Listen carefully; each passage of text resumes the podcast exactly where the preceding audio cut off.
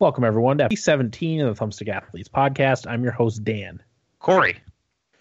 Just me and Corey again, uh, at least temporarily. Will is supposed to be on later. He estimates he'll be here in like 50 minutes, probably. So he really wanted to join us for the uh, his week segment and and what he played. I, I know he wanted to talk about Pyre. He was supposed to be on uh, for last week's episode about Pyre, but the timing was was bad. So, uh, and Eric has out of town visitors, so he will not be on this week. Um, next week we'll probably be doing our starting our fall games preview. It's that time of the year again, so hopefully hopefully he's able to join us next week. And the after it's all settled down after the move, the big move. So, uh, our main topic for today is actually something that's been requested quite a bit, and even as early as early this morning. I don't know if you saw that, Corey, but uh, we had a tweet of someone who wanted us to talk PC gaming hardware. Corey. That is accurate. Yeah, yeah. Tweet early as early this morning. We've had a few people ask over, I don't know, probably the past couple of years, and we've been meaning to do it, but we kind of wanted to frame it the right way, because uh, if we just talk about hardware, it's you know it can be kind of boring and dull, especially if you're not interested. Absolutely. Uh, so what I did was I went on uh, mine and Corey's favorite uh, PC build website, I guess, uh, PCPartPicker.com. Uh, and that's really great because it, it allows you to uh, pick the stuff that you want, starting with the CPU, which is really the most important piece uh, when you're going to build a computer because the uh, CPU and the motherboard have to ha- be compatible. So the they have to have the same socket type, and that's that's really the most important thing to to, to think of. So one thing that PC Part Picker does really well is make sure everything is compatible, even down to like sizes of stuff. I was messing around with uh, with builds for for our my computer business, and uh, one of the builds I was doing, we were we wanted to put liquid cooling in, but uh, the case was the issue on whether or not the liquid the enclosed the closed loop li- uh, liquid cooling system would fit in the actual case. Uh, turns out it did not, and uh, it was nice that it let us know that. Uh, it even it even said it does fit with modifications to the case. It was that specific, which I thought was really interesting. Um, kind of a godsend, really. That it is. It is. It's very easy to use. It also uh, by default will give you the cheapest prices. It goes through like a list of ten, I think, different uh, online retailers uh, and picks picks out the the cheapest part. You can actually change the retailer. So like if you want to just buy everything from Amazon all in one shot, you can set it up that way. Um, it's a very very handy tool. Uh, so yeah, I went there. I built uh, recommended PC gaming uh, build, and then I built uh, a budget gaming build. Um, with only really two two parts being the main difference between the two, uh, that being the CPU and the the graphics card, which are the the the big ticket items in your in your PC build. So stuff that matters. The stuff that matters. That is correct. Uh, did you want to start with the budget one or the recommended one, Corey? I would say to start with the budget one, Dan. That would be the one I would be most interested in as a. Listener. Okay. Yeah, I, this is a budget build. It's not going to play your latest AAA games at the highest graphic settings. Um, it'll probably play some AAA's, maybe at uh, 1080p on low to medium settings. It'll play anything old that you want. Uh, the CPU that I picked out for is the AMD Ryzen 3 1200. It's a 3.1 gigahertz quad core processor. That's 110 bucks. Uh, I really like the line of the AMD Ryzen processors. Uh, they're pretty powerful for the price, especially when compared to Intel's offerings. I've always kind of leaned Intel, but with the Ryzen processors being uh, all of them, you can overclock, which is nice with uh, Intel, you have to buy the special K processors to be able to overclock it. So uh, all of the AMD stuff is uh, overclockable right out of the box. Why don't we talk about uh, what overclocking is? Yeah, overclocking is something you can do to various PC components, and it's it just increases the power to them to kind of uh, run them above their factory capacity. Uh, you can buy overclock stuff that's already got the clock speed set higher, so it's already automatically overclocked. Um, but it's a way you can uh, eke a little extra performance out of whatever your components are.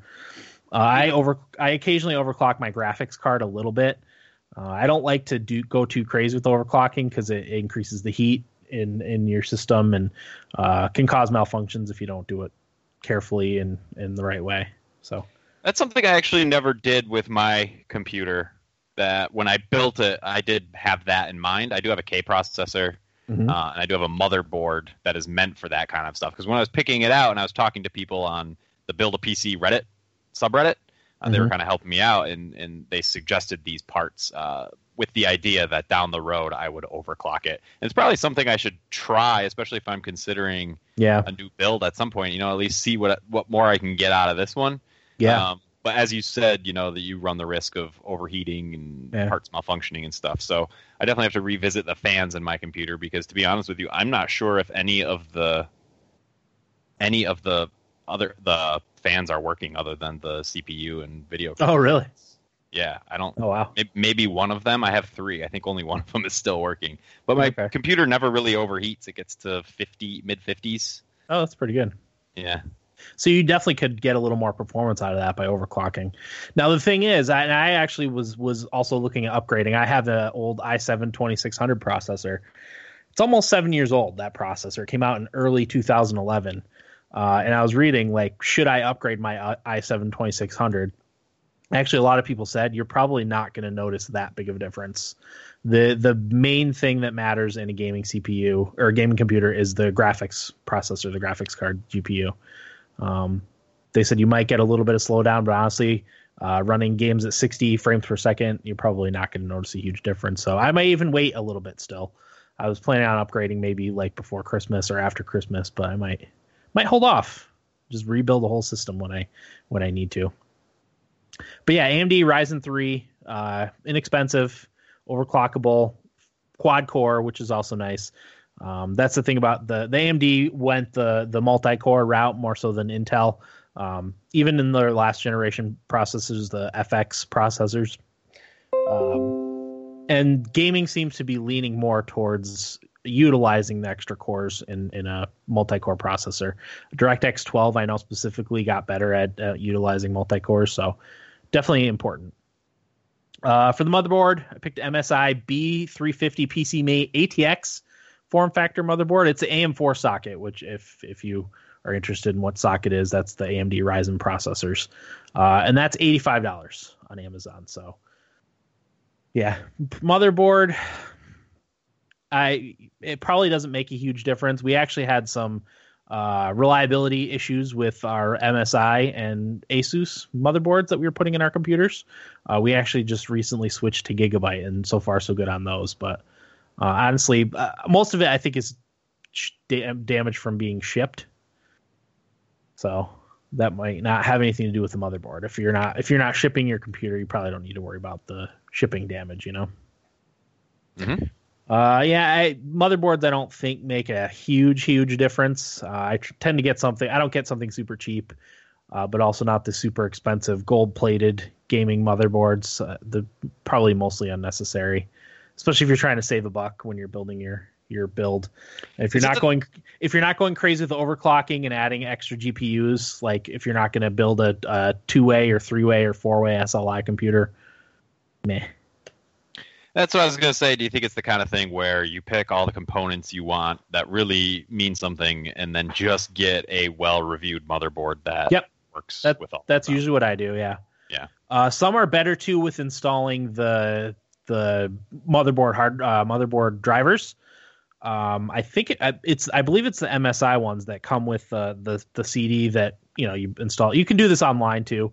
Uh, so if you don't put an op, I didn't actually pick out any optical drives for either of my computers because they're mostly dead at this point uh, physical media on computers is done through USB drives and not CD-ROMs or DVD-ROMs anymore. So, uh, but yeah, that that was that had a very simplified, easy process of installing everything. Rather than installing everything separate, you clicked all the boxes for the stuff that you wanted to install.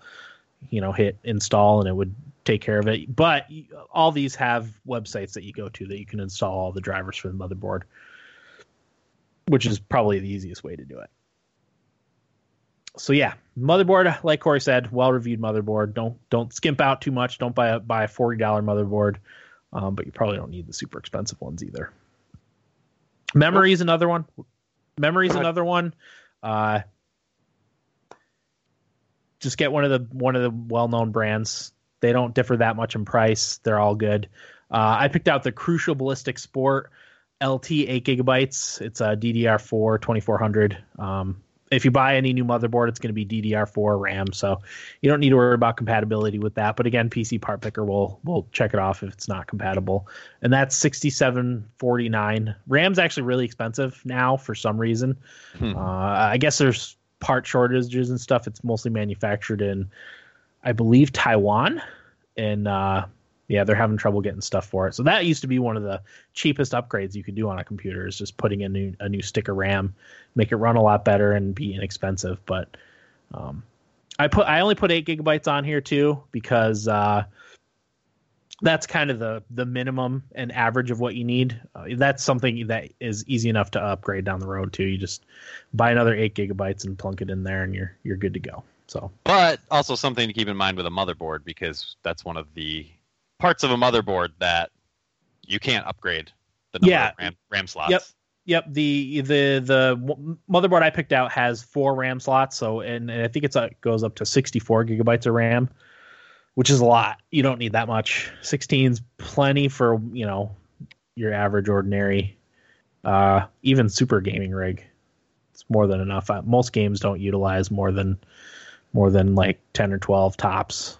So uh, but yeah, if you get like a micro ATX motherboard, which is the smaller form factor motherboard, you're looking at possibly only having two RAM slots in it. So yeah, just double check that. Uh, storage. This is an issue of of contention for me. Uh, I swear by solid state drives. I will probably never put especially having your operating system on a solid state drive makes your computer so much faster, so much more snappy. I almost would recommend avoiding uh, the old mechanical hard drives if you can. Uh, the way I have my computer set up, I have my operating system on my solid state drive, and then I have my old mechanical spinning hard drive, my two terabyte drive. That's my like storage. So I'll keep the games that I play a lot or modern games that that load on my solid state drive, and anything older that doesn't need the the speed of a solid state drive goes on my bigger older hard drive. Um, so I picked out a SanDisk SSD Plus 120 gigabyte solid state drive. Uh, they use less power, they make no noise, they generate a lot less heat than an old hard drive. Uh, so that's really the route to go. More stable too. Yep, more stable. You don't have all those spinning gears and stuff in there. Yeah. And again, the, there's a bunch of brands for this. Uh, oh, with the same thing with the RAM, there's a bunch of different brands. Uh, you can go with Crucial Ballistix, Corsair Vengeance is good, Kingston HyperX for RAM, and then for SanDisk, there's a bunch of good ones. Samsung uh, makes makes the best one, so a lot of times you can find those on sale uh, for for pretty cheap. We put SanDisks in all of our computers. They've been been good for us so far. So I think I have a Crucial in my computer, my solid state drive. Another thing is you don't have to worry about making sure they're screwed in the right place. If you want to put it somewhere completely out of the way, like uh, I saw a lot of people will like put uh, Velcro someplace in their computer so it's way out of the way, so you don't have to worry about the cables going to it. They'll just Velcro it somewhere in the case that's just completely out of the way. Mine's just resting peacefully on top of my optical drive. Yep, you can have it do that too. However you want to have it. It doesn't have to be. It doesn't have to be flat. It doesn't have to be uh, secured. Uh, it can it can float around and jiggle in your case if you if you want it to. So there is that. Uh, graphics card. So the graphics card in my budget build is the EVGA GeForce GTX 1050 Ti. It's four gigabyte uh, ACX 2.0 graphics card. It's 144.88. Now again, this is the between this and the CPU, these are the most pricey items on your PC build. Um, the GeForce GTX 1050 Ti is uh, they they call those like the MOBA cards. They're for a lot of people who uh, maybe can't necessarily afford a, like a super gaming computer, but want something that's capable of playing uh, games like Dota and Heroes of the Storm and all that stuff uh, at high frame rates because they're not too graphically intensive. These types of cards will will run that just fine. Um, like I said, it'll probably it'll probably run some modern AAA's on low settings at 1080p, low to mid settings. Uh, I wouldn't get it if if you're looking at you know doing some hardcore PC gaming, um, but it'll it'll play indies, play older AAA's just fine. Uh, and that's that was 144.88 uh, for the case. Oh, I, I tend to prefer NVIDIA for my graphics cards. Um, some people prefer AMD. It's personal preference, really. Uh, the the NVIDIA cards tend to use less power and generate less heat. So uh, if you don't have a case with good airflow, that you know can save you some heat issues. Um, also, if you have a smallish power supply. Another good thing about this one is it doesn't have an extra plug in it. You don't need a VGA plug. It just gets power from the the PCI Express slot, so you don't need an extra plug. So if you don't have a power supply with an extra VGA plug in it, you can just plunk one of these into your computer that you already have and have better graphics, which is nice. Um, lots of wiggle room there too. You can, you know, pretty much any graphics card, however you want to fit it into your budget. Uh, case. So the case I picked out is the Corsair Spec Spec 02 ATX mid tower case. It is the case that I use for my own personal computer, and it's the case we recently switched over to for our our computer builds. It's a uh, nice looking case. It's not too gaudy. It's not too uh, neon lighty, although you can put a bunch of neon lights in if you want. It's got a window on the side, so you can tell how dusty it is. It's got plenty of room for fans. It comes with two fans. Um, I put an extra fan in mine to help with the airflow. Um, but yeah, keeps everything cool. It's nice and quiet. Uh, a lot of room for cables in the back, good cable management, and it's only 60 bucks. So uh, definitely recommended. Corsair Spec 02. It's 59.89, yeah. Uh, and then the last piece I picked out is the power supply. Um, the power supply for the well, is this the budget computer? Yes, it is. That's the wrong power supply. Uh, but it's a f- 450 watt power supply. It's a semi modular EVGA. It's $35. Modular is uh, there's full modular, not modular, and semi modular. So a modular power supply just means you plug the cables in that you need. Semi modular comes with the motherboard uh, power cord, the CPU power cord. A lot of times it comes with one or two um, SATA, SATA cords in there and then the VGA cords. So it comes with all the necessary stuff that you need. And then anything extra that you might need if you need another VGA cable VGA cable, uh, if you have a second graphics card or if you have a bunch of hard drives and, and optical drives in your computer, you can plug those into. Um, and then the not modular ones just you can't plug in any extra cables to it. So it's everything's just there. Uh, those kind of stink because then you have a ton of extra cables that you don't need that you have to find a place in your case for, uh, which can suck. So I recommend either going semi-modular or full modular for your power supply. Uh, at least get 80 plus bronze certified. Uh, silver or gold are are good too. Um, but yeah, I, I picked EG, EVGA here because I had a Corsair power supply in my computer that ended up dying on me. So I switched over to EVGA and haven't looked back. It's also what we use in all of our computer builds. Very reliable. Uh, and that was 35. So my grand total for my budget build is I have to change this on here because otherwise the math won't add up. The maths. The maths. Where did she go? Come on, Dan. Too much anticipation. I know. Um, the number? Working on it.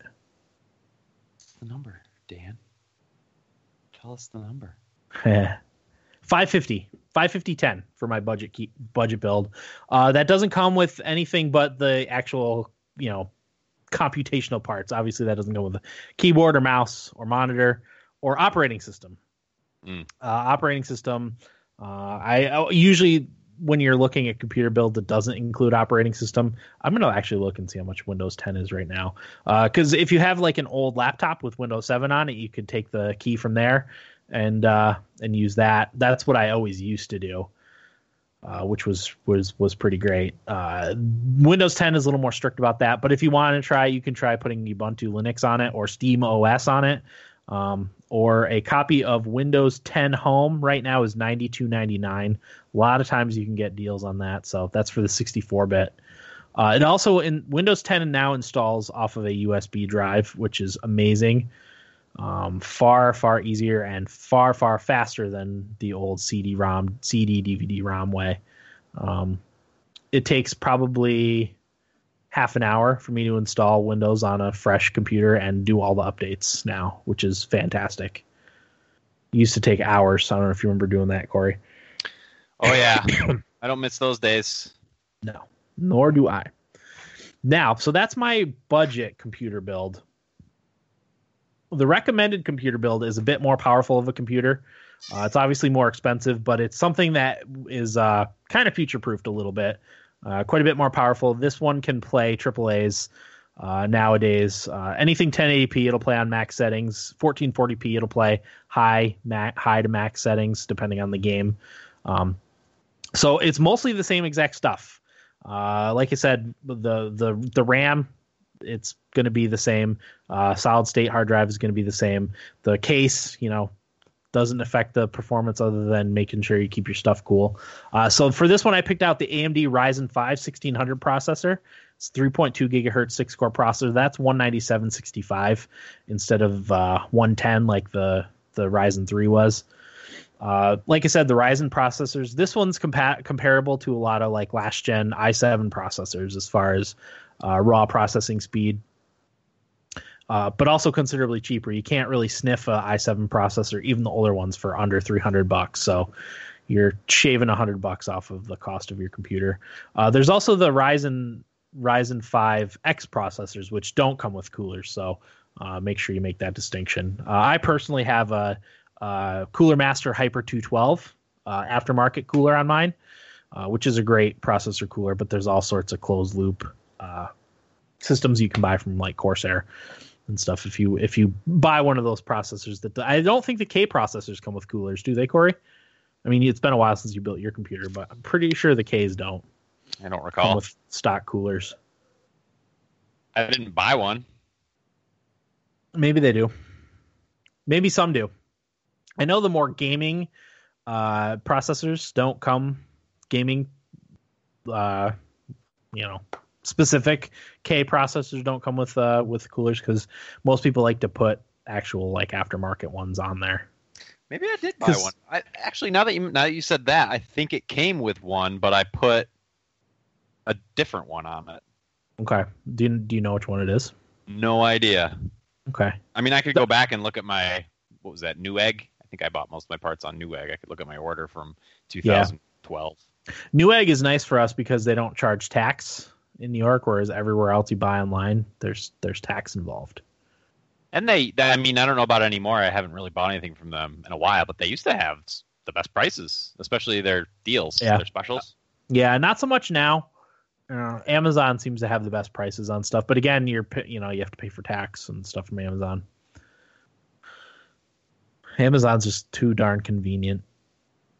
Sure but if, if if you're spending 800 bucks on computer parts, uh, at least for us, not having to pay tax on that is is a beautiful thing. Find orders all. Oh boy. Oh, I bought a. Uh, bought some uh, HDMI cables in 2012. Apparently, mm-hmm. November, October. AMD gift four and one game coupon. Woo! Nice. Intel Core i5 3570K Ivy oh, wow. Bridge quad core 3.4 gigahertz 3.8 gigahertz turbo. I don't even think I'd need. Well, I probably wouldn't need a new processor if I overclock this one, would I? I I don't think so. Like I said, I had people saying that about my i7 2600. So that'd probably be all right. Yeah. The the main thing I want to actually put in this computer is more RAM, but for me to buy 16 gigabytes of RAM, it's it's like 130 bucks. So I almost want to save it. Save that 130 bucks and wait, you know.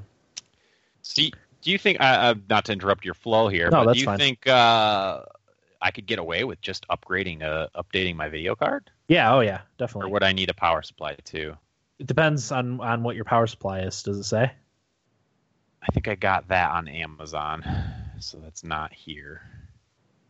Because really, like graphics cards anymore, they tend to be more or less like I have uh, a I think I have a 600 watt power supply in my computer, but um, when I bought when I first upgraded my graphics card, I got a GTX 650i, which required a 500 watt power supply or more, and the I for this recommended PC build. It's a GTX 1060, six gigabytes.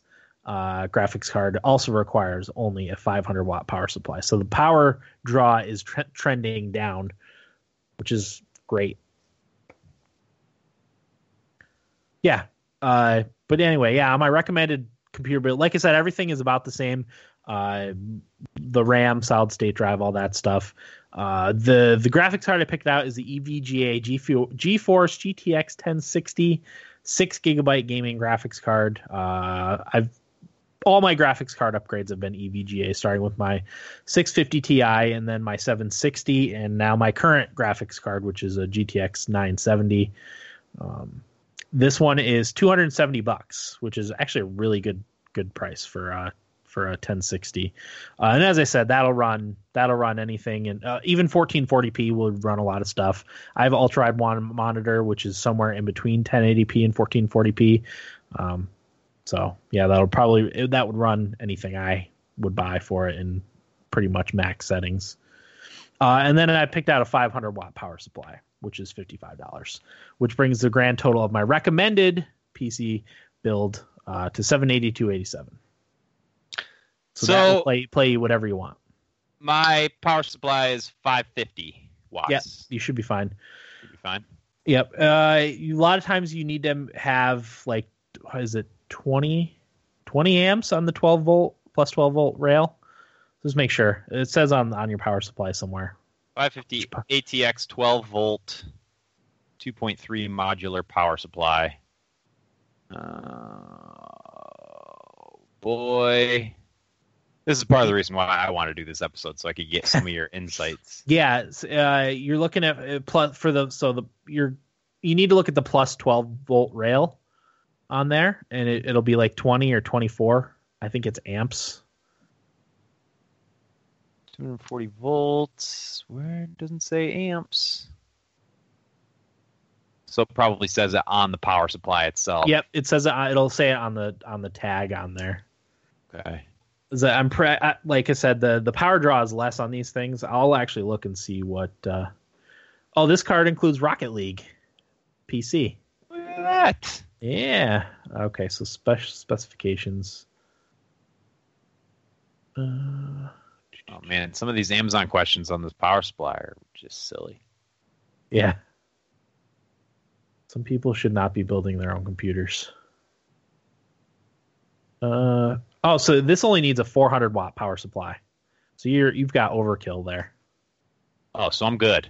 Yeah, you're you're you're way good. So I could probably just get a video card and you could and get a video card and be good good to go. Still be happy as a clam. I might need to work yep. on these fans, but those are cheap. Yeah, new fans are like fifteen bucks. Yeah. That just make excited. sure just make sure you have more air going into your case than coming out of your case. Mm, that's important. You, you want positive pressure in your case because otherwise it'll draw in dust from from everywhere. So it looks like I also bought. Yeah, I did buy an aftermarket cooler. Was it cool? The Cooler Master Hyper two twelve. It was Noctua CPU cooler. Oh, that's that's high class right there. Telling you, man, it? I must have been thinking back in back in how, the day. How much was it? Um, seventy. Oh, that's yeah, that's a really good one. You you could probably overclock a bit with that. I think the Cooler Master Hyper 212 you can get for like 25, 30 bucks. Dang, son. It's one of, one of the most common ones. Um so yeah, that's that's those are my recommended PC builds. Uh where was I? Oh, I talked about operating systems. Oh, also, uh, and a lot of a lot of uh, people who build their own computers will shun shun people for this, but if you're not comfortable like working with a computer, there is uh, deals that you can get uh, pre-built system. So when I when I first got back into PC gaming, when I first got my computer, it was a, it was a pre-built system. Just because I had been out of the PC building game for so long, I didn't want to. I was lazy and I didn't want to do all the research I needed to uh, make sure I pick all the right components. I didn't know what the you know I I had no idea, and I was lazy, and and uh, so I just bought a pre-built. It was an Acer Predator computer that I ended up building that no longer resembles an Acer Predator because I've upgraded it so much since then. But if you shop around, there is definitely deals to be had. I actually saw, I think it was IGN had they were selling a, a, computer with a GTX 1070 for like 850 bucks, which I Yeah. thought was was really good. Um, obviously, you're you're getting like lower RAM. You're probably not getting a solid state drive. Um, You're getting that, parts. The, the way I had it explained, maybe it was you that explained it this way, but you're getting parts that nobody else wants. So it doesn't mean they're bad parts. It just means they're not good for certain reasons. But Yeah. they're building you a PC that works, which is the biggest aspect of that. They're Yep. getting the parts generally cheaper because they're buying them at scale. Yep. Uh, so you're really, I mean, you probably don't lose too much money doing that if you get it from one of those No. sites that that's what they specialize in. I wouldn't recommend a you know a Dell whatever they're. well, actually, the deal I was talking about is an was an Alienware.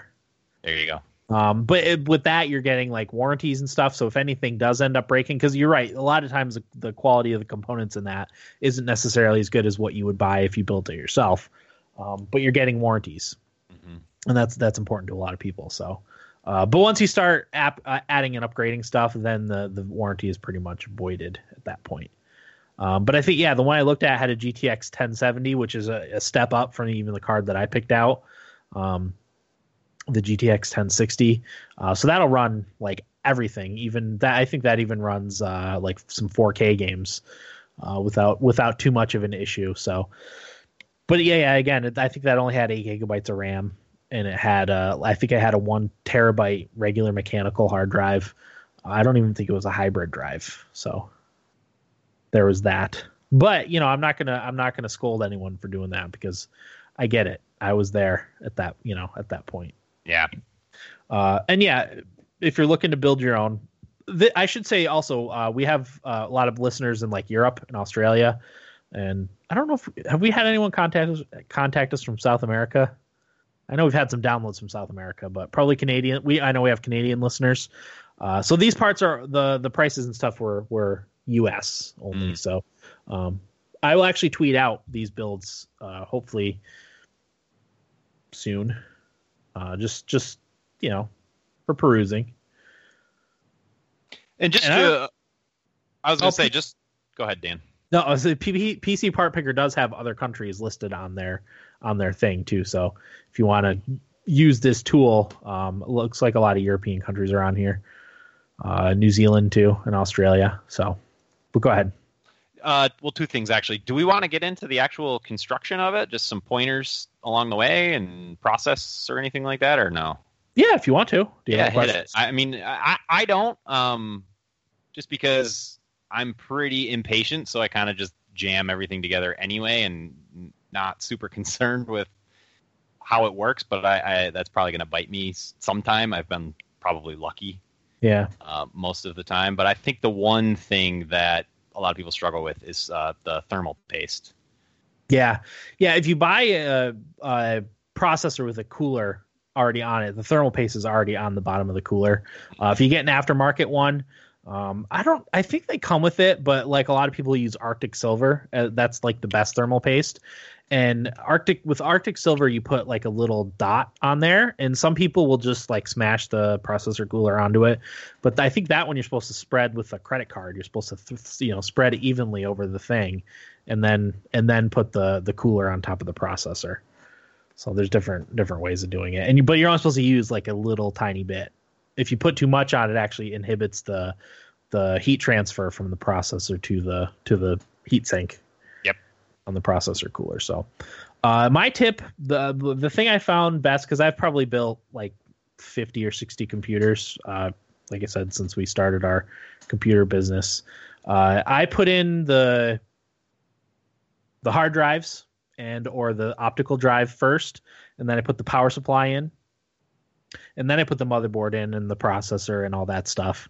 Um, i found that it's the, it goes the easiest that way. Um, and then just make sure you keep your cables managed. Don't have a big clumpy mess of cables in the thing because that restricts the airflow in your case. So uh, like i said with my case all the cables run back along the the right hand side of the computer wall. There's a like the case is bowed out a little bit there for all the cables to run in.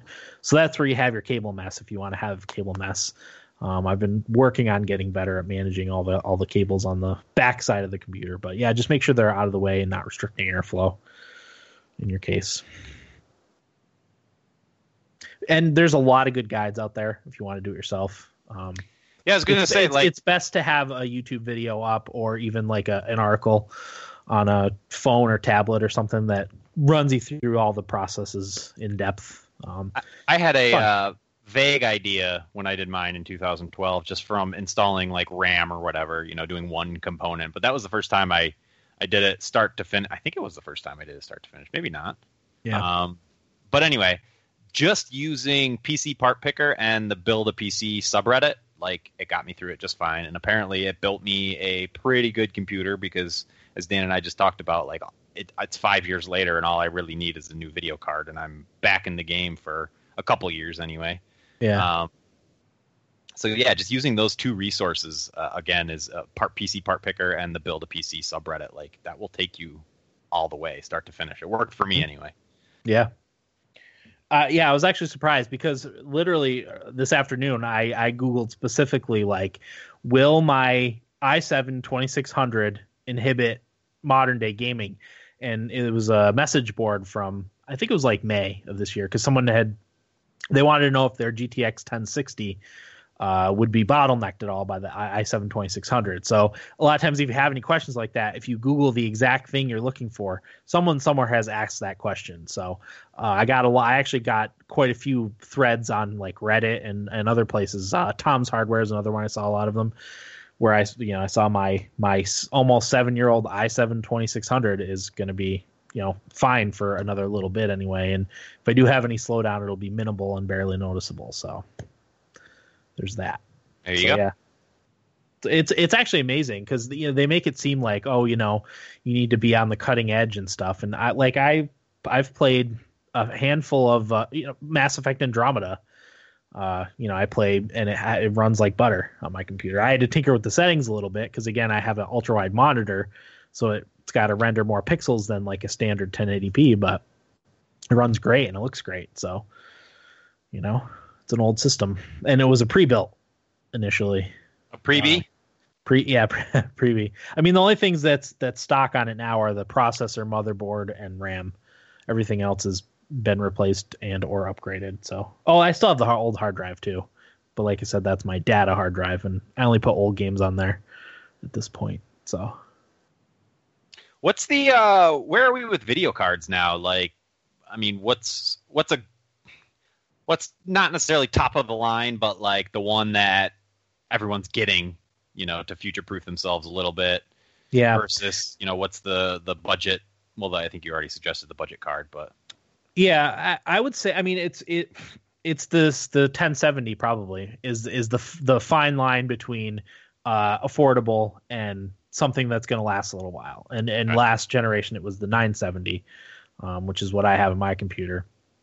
And yeah, that that's what people are getting, and you can get those for 340 probably to 380 i would say um, i think they're still a little bit hard to find uh, they sell out quickly when they first came out they were they were scalped like crazy and you couldn't find one for less than like 450 bucks looking on Amazon, uh five nineteen ninety nine, five oh two ninety eight, four forty, four eighty, four ninety. yeah that's that's not how the much they're supposed to cost That is crazy. Holy crap! I was I, I don't want to go that. I was thinking like Yeah. three hundred bucks, maybe a little bit more. don't buy one of those here i'll look it up on on pc part picker here um, amazon a lot of times confuses uh, amazon and then like the aftermarket sellers Yeah, So 1070s price low.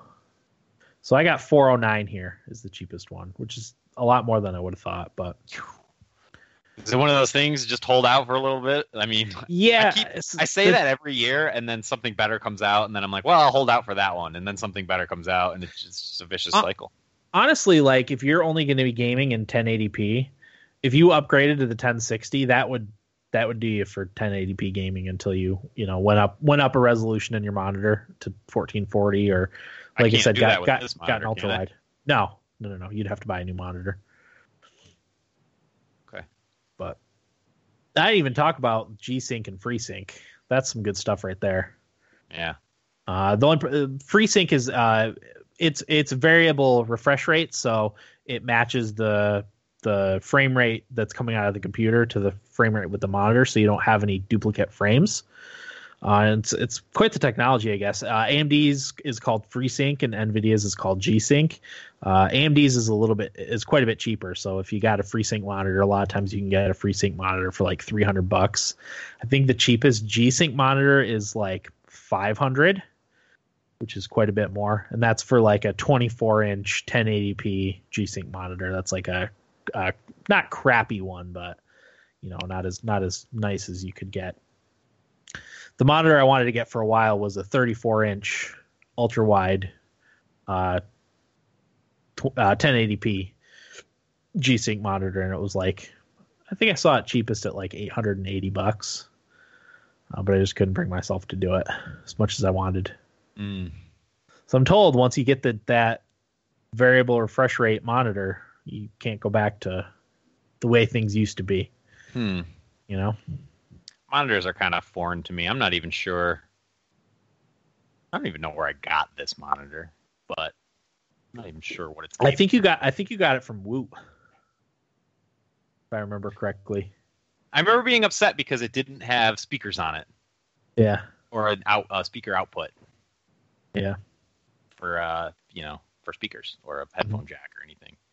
And that yeah. kind of caught me up when I first got my PC. Um, All right. Yeah, I think uh, my like last note would be uh, it, if you're thinking about it and you feel intimidated, don't be intimidated. It's really, I mean, it looks like there's a lot going on, but there really isn't on the inside. Yeah. You know, it's just it's plug this into that, plug this into that, and you're pretty much ready to go. I mean, there's some advanced stuff you want to worry about, like Dan mentioned cable management a few times, but like if you have the components, it's pretty much just plug it in and it works. You know, you don't yeah. have to. There's nothing weird going on. You just be gentle. Don't force anything. Finesse it. Don't force it. And pretty. Yeah, pretty the the RAM and the graphics card can be a little bit uh, intimidating to push it in because you feel like you're going to break something, but you actually have to push pretty hard to get those things in. Yeah. Uh, and what, like I said, when we switched over to gigabyte motherboards, it was even harder to push the the RAM into those. Like I had to, I'm a fat guy, you know, I had to I had to put some weight into it to to get it to fit in there nicely, and uh, kind of the same thing with the graphics card. Like you gotta you gotta kind of force it in there, like Roethlisberger. Yeah. good good comparison, Dan. so, yeah. Uh, but it is it is awesome. Like when you when you it's it's old hat to me now, but when you're building your own computer, like for the first time, especially, uh, yeah. you put everything in and you fire it up for the first time and it lives and you start installing Windows, it's awesome. And then you awesome get that electrical fire smell. the first try, computer I try to pretend it's not there. the first computer I built actually, um, I was still living at mom and dad's, so I was I think I just finished my first year of college, maybe my in my brief brief failed college career. Uh, and I, I, you know, put everything in and uh, I fired it up and it, it booted or it didn't boot, but it, you know, everything lit up and it came on and it was ran for like 10 seconds and then shut off. Nice. Like, oh, dang it. So I tried a couple times, same thing. Uh, and this was pre, that was, was before like we had all the sophisticated message board and stuff. Cause this is probably like 13, 14 years ago. Um, the internet wasn't quite as informative as it is now. Uh, so I actually ended up taking it to the local uh, local computer place, uh, Unicorn Electronics, and had them look at it. And uh, it was just I didn't push the processor, one of the processor pins down far enough in the on the cooler, so the cooler wasn't seated all the way on the processor, so it was overheating and just shutting off. So mm-hmm. once he, he he didn't even I luckily he didn't even charge me for it. He just opened it up and pushed the thing down and there she went and that was my first computer. Nice. Yep. Uh, yeah, and that's another thing too. Like these systems have fail safes built into them, so yep. even if you do do something wrong, uh, chances are the the computer will know that and will shut itself off or indicate to you that something is wrong. Yeah, I forget what one of our was it our first computer. Like we figured out what was wrong based on what the C or the motherboard lights would do. Like yep. there's indicator so, lights on your motherboard that can communicate to you what's wrong. Yep, some have that. There's also the the beeps. You have yep. to get a little speaker, but the beeps can tell you what's wrong with the computer. Um, I've actually had a couple computers that the RAM's gone bad, or RAM came bad. Um, and when that happened, like there was just nothing would happen when I would push the push the power button. Which you know you think oh it could be the power supply or or you didn't plug the pins in right from the from the case into the motherboard, um, but it's RAM and just bad RAM would cause the computer just not to start at all. So, mm-hmm. but there's there's a whole troubleshooting process you can go through if you you know start up your computer and nothing happened.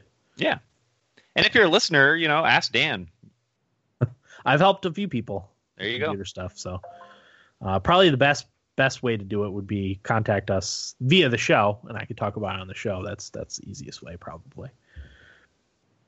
So, um, and Will's ready, so we can probably any any anything else. No, I don't think so. Um, I think this will kind of just be an ongoing conversation because I, I am really. The problem though is is like I want to upgrade because I feel like my my stuff's so old, but like I haven't really been bothered by the graphical capabilities. There hasn't really been a game yet where, I mean, I'm not super picky. I get that people who are would have an issue with my computer, yeah. but. I, I, just haven't been really bothered by it. Nothing's uh, really Same been here. slow or you know, I don't know. Yeah, same here. Like I, like I said, even with Mass Effect and Andromeda, I had to turn some of the candy down. It's not a big deal as long as I can get it. As long as it still looks good and I can get it to run smoothly, like I'm I'm happy as a clam. Yeah. Uh, the running smoothly is the most important part for me. So, all right, I'm gonna call Will. Lupa man. Oh, he just texted us. Call me whenever, yeah. guys. Yep. Be nice to have another uh, member of the Thumbstick Athletes back on the podcast. yes, it would. Hello. Hey, Will. Hey, Will. I'm so sorry that I haven't been on. That's all right. Not your fault. The I man's, feel, yeah, I'm the man's sure just sticking it to you I'm, without buying say, you a dress or anything. I'm sure you'd rather be working. Oh, God, I can't. I'm about ready for school to start back up. Yeah. Um. So we we just finished up talking about gaming, PC gaming. Oh, really? Did you add? Did you have anything you wanted to talk about? Questions? Uh, not really. Um, to okay. be honest with you. All right, so kinda, let's get it. Kind of lame, but that's all right.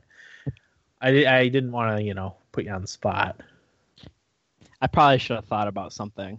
That's right. You didn't know when you could, we could have been long done with the first segment. I half expected us to be in like what we played. Yeah. Uh, last week everything went pretty fast. I, I think. Right. No kidding. Yeah. Mm-hmm. By the time I got here, which was later than I expected, you guys were in Game of Thrones. Yep. So, all right, nibble bits. Will, do you have any nibble bits? I don't. Okay, just me then. Uh, so actually, this was prompted by our sister she texted me earlier today, uh, and her uh, our brother in law actually had a had a thing he wanted us to talk about. So he heard through somewhere that the uh, about the the AI bot that beat the Dota 2 Pro. Yeah. Uh, which I, I had read the headline, but I didn't read into the article. It's it's, it's pretty interesting. So, um, there was an AI bot that beat pro Dota 2 player uh, Dendi I don't know if you remember Dendi from um, Free to Play. Oh yeah, mm-hmm. yeah. Uh, it's the, it's that guy. Uh, beat him in a one versus one match, and apparently pretty convincingly. Um, so the bot was designed by OpenAI, which is a nonprofit research company founded and funded by Elon Musk. Oh boy. Yeah. Uh, but that I mean that sounds freaky, but there's a few things to consider. Uh, the first is that the one versus one it was a one versus one duel and not a, a typical MOBA match, which is five versus five. Um, so immediately right there, the the game gets quite a bit less complex than if it was yeah. five versus five. There's you know one person squaring off against one or one bot, I guess.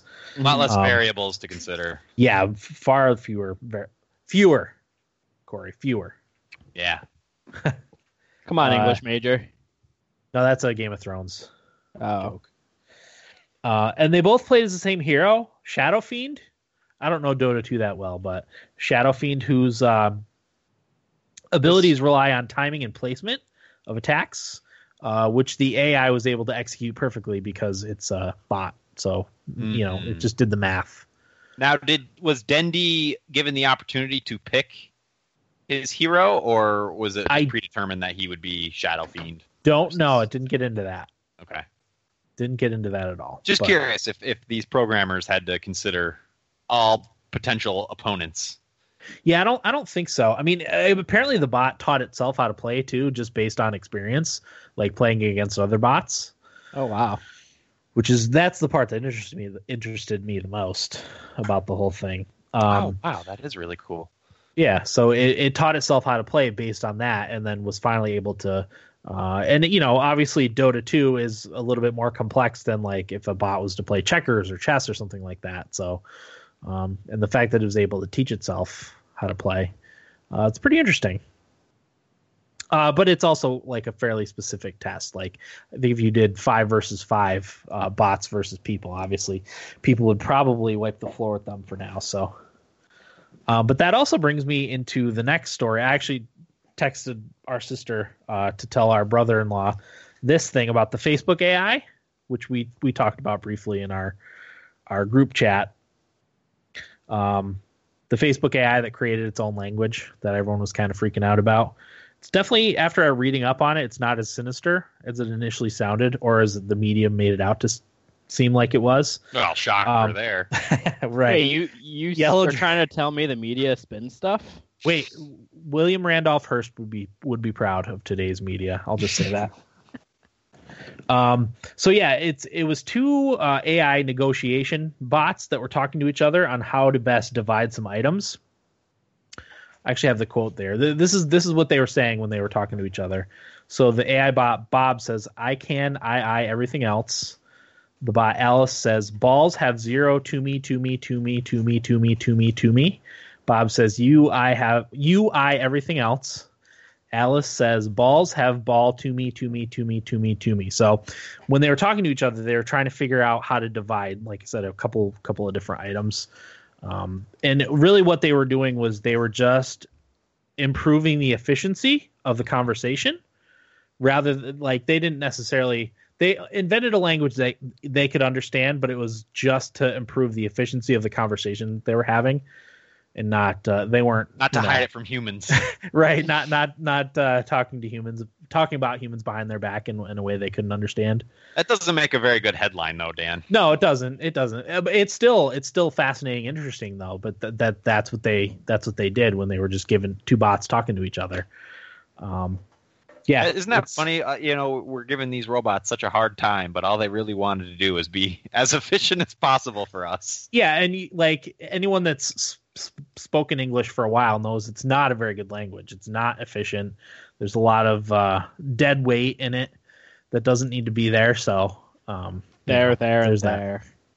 I was reading. Um, I've been reading this book uh, for for a while now, but I, I've sort of been trying to read 30 minutes a day. That's one of my tasks in my Habitica app, and I've been pretty good this week. I, have done it every day this week. But my braiding sweetgrass book, um, she was talking about the language of animacy, um, giving objects life mm-hmm. and how in Native American in in in English it's about thirty percent uh, uh, pronouns and seventy percent non-living objects kind huh. of stuff. Whereas in Native American languages, that's flipped. It's seventy percent living things. So like an apple is a being, uh, a, sh- a shore is a being because they uh-huh. consider all those things alive and huh. animated and how that what that does to like the psyche of a human just yeah. by the virtue of the words they ascribe to certain things. Oh, definitely. That was really interesting. Yeah, I mean it's it, the like the the a thesaurus is a perfect example of like how many different words you have for that mean the exact almost the exact same thing. Yeah. You know, it's crazy. Crazy. Yep. But yeah, I thought that was interesting and I you know, I needed to clear the air a little bit there cuz um, you know, like I said, everyone made it seem like, oh my god, we're all gonna die. Mass hysteria took over. Yeah. Yeah, I mean it's it's still a little bit freaky, but not uh, not terrifying like it like it could have been. Oh, but yeah, once the researchers discovered it, they rewrote the program uh, to make it so that the conversation was understandable to English speakers. So uh, it was reported that they shut it down because they were afraid of what it had become. That's not the case. They just they you know recoded a little bit so that it was they would only speak human English and not robot simplified English. So yeah, that's what we got. No other Interesting. no bits, right? That's crazy. Yeah. All right. Well, how was your week?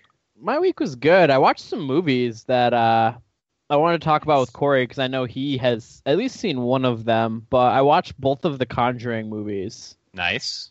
Um, did you see both of them too, Corey? I did. Yeah. What'd you think? I thought they were good. I think I liked the first one a lot more than the second one. I can't really remember. They kind of blend together at this point. Uh, well, the first one was the family, uh, the American family that lived in the middle of nowhere, uh, and the second one was in England. okay. Yep. Um, Okay, I remember. With And the the the, house they like couldn't get out of, right, in England. Yep. And the little girl kept on getting possessed. Yeah. Yep. Okay. I remember both. I yeah, thought they I were. them. As far as scary movies go, it was good. Yeah, I think I really enjoyed them. I don't handle scary movies too well. Um, I love the genre and all that, but like I get so freaked out. Uh, we watched the first Conjuring, and then we finished because we started at like one in the morning, me and my friends. So like I had to come home at, at like 3.30, 4 in the morning, and like try to unlock my door in the backyard, which is like super dark and like freaky. You guys weren't having a slumber party? No, Oh. Scary group of- movies. a group of 22 year old males did not want to have a slumber party. Gotcha. but no, the movie was really really good, and I I loved both of them so much so that I'm actually going to see Annabelle. Uh, that had like recently just come out, which is an offshoot of the Conjuring movies. I'm actually going to see it tomorrow, so I'm kind of looking forward to seeing that. But Which movie again? Sorry, I missed Annabelle, Annabelle. I think it's okay. like recreation, something like that. I don't know which what the title is exactly. It's the second Annabelle movie. All right. Um, I was gonna say I think I saw one of them. You probably saw the first one because the new one just came out. Gotcha. But I don't know, Corey, if you remember the one scene, it was in the second movie. I thought I thought overall the first movie was better and scarier, but the second uh, one had a scene where there was the nun, and the the I forgot the name of the main lady who can like sense spirits and stuff like that. She was trapped in there. Uh, and like the lights kept going out, and like you could see the nun moving from section to section in the room, and there was the painting of the nun that was there too, and like Oh, the yeah. painting went after her, and then like she transported into that basement. I do remember that. Yep. It was so scary, um, but it, it was kind of cool to see because I guess the name of the the spirit was named Valak, and my friends noticed throughout the movie in the house that Valak was spelt out in different ways. It was kind of like a cool little Easter egg thing that the the director directors put in there, which is kind of cool to see. But yeah, no, the Conjurings were really good. I guess there's a third one on the way. Of course. So I guess it's a big, it's uh, probably a big moneymaker Yeah. for the in the way of scary movies. But Yeah, I like scary movies as long as they're like scary. I don't like gory movies. yeah, I don't like just blood and gore Yeah. or too many just like jump scares either. I don't really like just that. yeah. Um, not Why to like hijack. Go ahead, Dan. That's okay. That, that's why I like the first uh, paranormal paranormal activity so much. Mm-hmm. But anyway, go ahead, Corey. Uh, not to hijack your week, Will, but I I also watched a scary movie this week called um, I forget the name. Oh, the Autopsy of Jane Doe. Ooh, Uh, pretty good movie. It's got Emile Hirsch, and he's like he's a uh, I forget I don't know what they call them uh, autopsy surgeons or whatever. Uh, an autoption. an autoption. Undertaker. uh, with Undertaker with his father, and they get this one woman who was delivered to them who was dead in these people's basements. Uh, this husband, older husband and wife, who were murdered, and they don't know why or how. And then they just found this random young woman uh, half buried in the basement. Who, in the autopsy, they find out that she has been dead for a very long time, but her body shows no symptoms of that. It looks like she was freshly murdered. So it's uh, weird things start to happen when they kind of find out some clues and stuff like that. But uh, it is super gory, and it's not gory in like a gross out kind of way. It's like they're doing all the things like they're breaking the ribs to get into the chest cavity and cutting out the heart to look at it, and like all that kind of stuff. Uh, it's pretty Yeah. pretty grotesque, but it ends up paying off. Uh, it was a really good movie, I thought. So basically, it's not blood and gory, as in some killers just hacking and slashing his way through people. It's like actually like people yeah, like actually having. There's actually a point to it. yeah. The the scary doesn't come from the gore. Sounds like. uh, Did this just come out? I think it came out last year. It was a IFC movie. Gotcha. That's really it for me in the way of notable stuff. Uh, while we're on the topic of movies, did you guys hear about the new Movie Pass price? I did. Everyone's freaking out about. Oh boy. So, uh, Movie Pass has been around for a while. I think like seven years. And what it is is it's a monthly subscription, and you get this card from Movie Pass that allows you to go see any movie in theaters you want, uh, one a day, um, with after paying this base subscription fee every month. Uh, I think originally it was like fifty something. More recently, it was thirty. But just this past week, they dropped the price down to ten dollars. So for ten dollars a month, you can go see any movie you want in theaters, uh, one a day. And it's Well, like like, ninety percent of movie theaters across the country. Wow. So like the AMC in Vestal. Yes, AMC is definitely one of them because AMC issued a statement um, against the the Movie Pass business plan. Because the way I- I guess the way it, the way it works is Movie Pass pays for all those movies you go to see. They'll pay the theater, so the theater is not losing money, uh, which kind of makes me wonder why AMC is upset about it. Because it brings in more people to their theater, they sell way To more buy- concessions. Yeah, as I was gonna say to buy popcorn and sodas and stuff. right, That's that's where that's, that's, where probably make how they money. make their money. Yeah. because most of the money uh, that they make off movie tickets goes straight back to the distributors, the you know Paramount, whatever Yeah. studio. Um, so that's where they make their money. So I don't know why AMC is so against it. I guess uh, the way they're planning on it working, and the only way I could see it working is they expect a bunch of people to buy it, and then not enough people to use it Yeah. more than once a month. So they'll make money on those people that don't, that they can use to pay off the people who, like me, will go once a week, twice a week, depending on what's playing. Um, the only issue is I've been trying to sign up for three days and their site has been not working. So kind of sucks because because my fear is that they'll realize there's this overwhelming demand and be like, okay, well, we need to pump the brakes on this. No more subscriptions for now. Um, I- so I, don't know. I should like ten dollars a month is nothing. Like I Yeah, there's a That's- couple caveats. Um, one movie a day, like I said. It- originally, you could you couldn't see the same movie more than once, but that's changing. You have to be geographically located near the theater quote unquote check in to buy your ticket through Movie Pass, and then they'll load your card. You, once you get your Movie Pass card, they'll load that uh, once you check in, and then you take it and you buy a ticket like anybody else with that card that they send to you. So well, I think that's genius because at AMC, for two people to go to the movie, it's twenty six dollars, which is insane. that is insane. Like that's the hundred percent the reason why I never go or want to go because it's ridiculous. Yeah. Huh. That's interesting.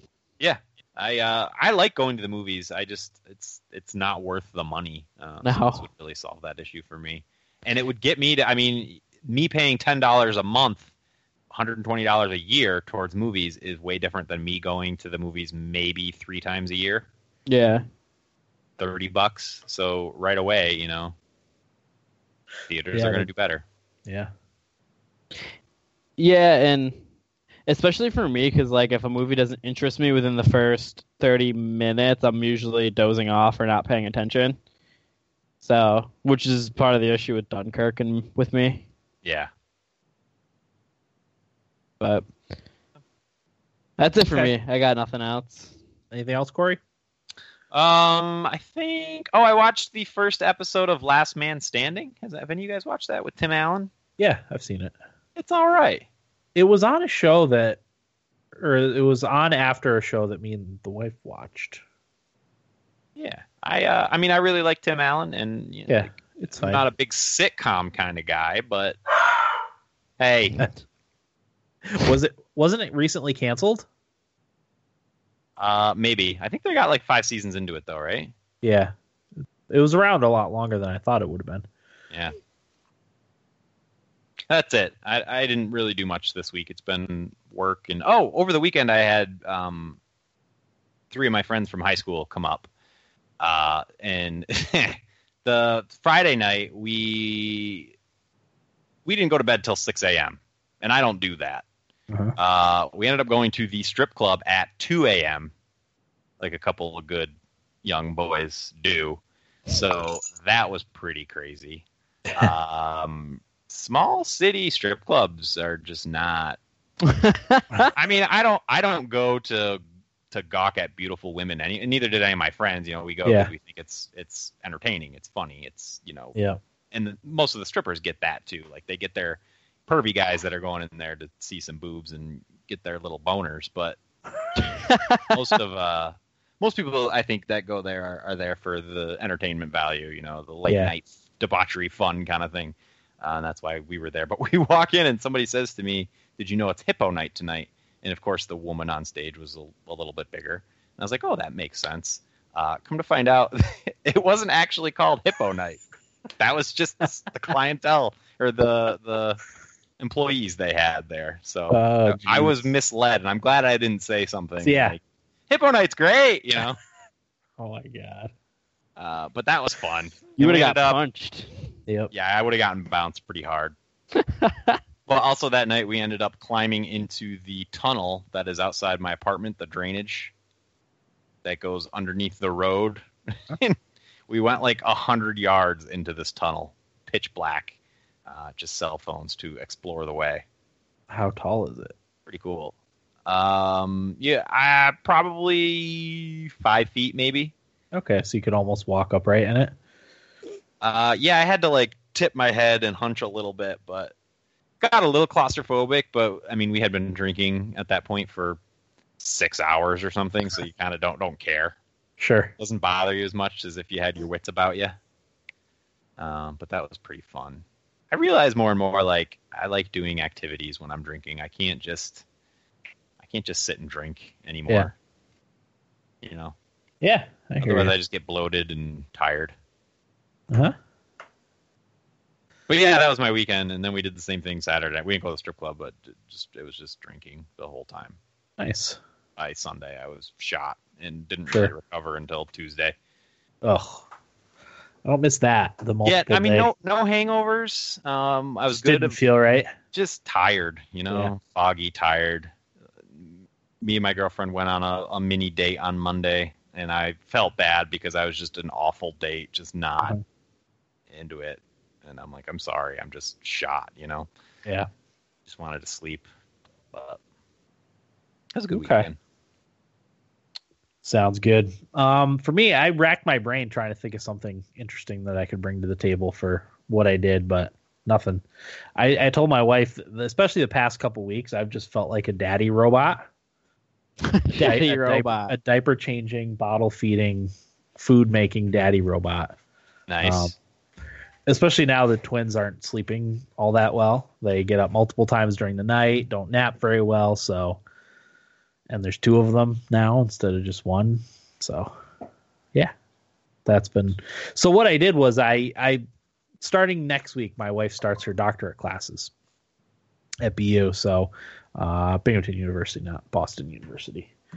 Um so I'm gonna start doing some more uh more gaming at night because what we've been doing for the past few months is watching Game of Thrones, both the new episodes, probably three or four times, um, and then rewatching again the older episodes. So you know, uh, we won't be doing that quite as much. We'll still watch Game of Thrones frequently, but not every night like we have been. So I'm gonna start gaming a lot more next weekend. So um, I started compiling a list of the stuff I'm gonna play that I already have. Not that just doesn't include the new games, but I'm gonna replay. Well, I want to replay Wolfenstein before the new Wolfenstein comes out.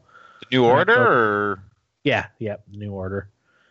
Uh, replay that. I'm gonna play The Witness too. That'll probably be like late September. I'll start that really? finally. Yep. Go I want- to that, huh? I haven't played it. Oh, that's right.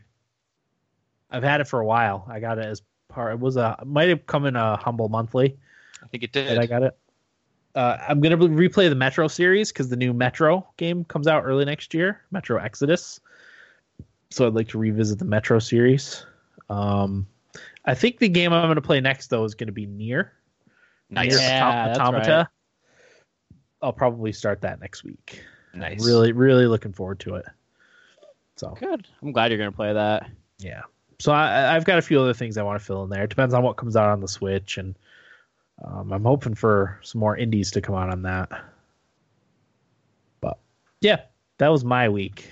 Shall we get into what we played? I got one quick thing I wanted to add.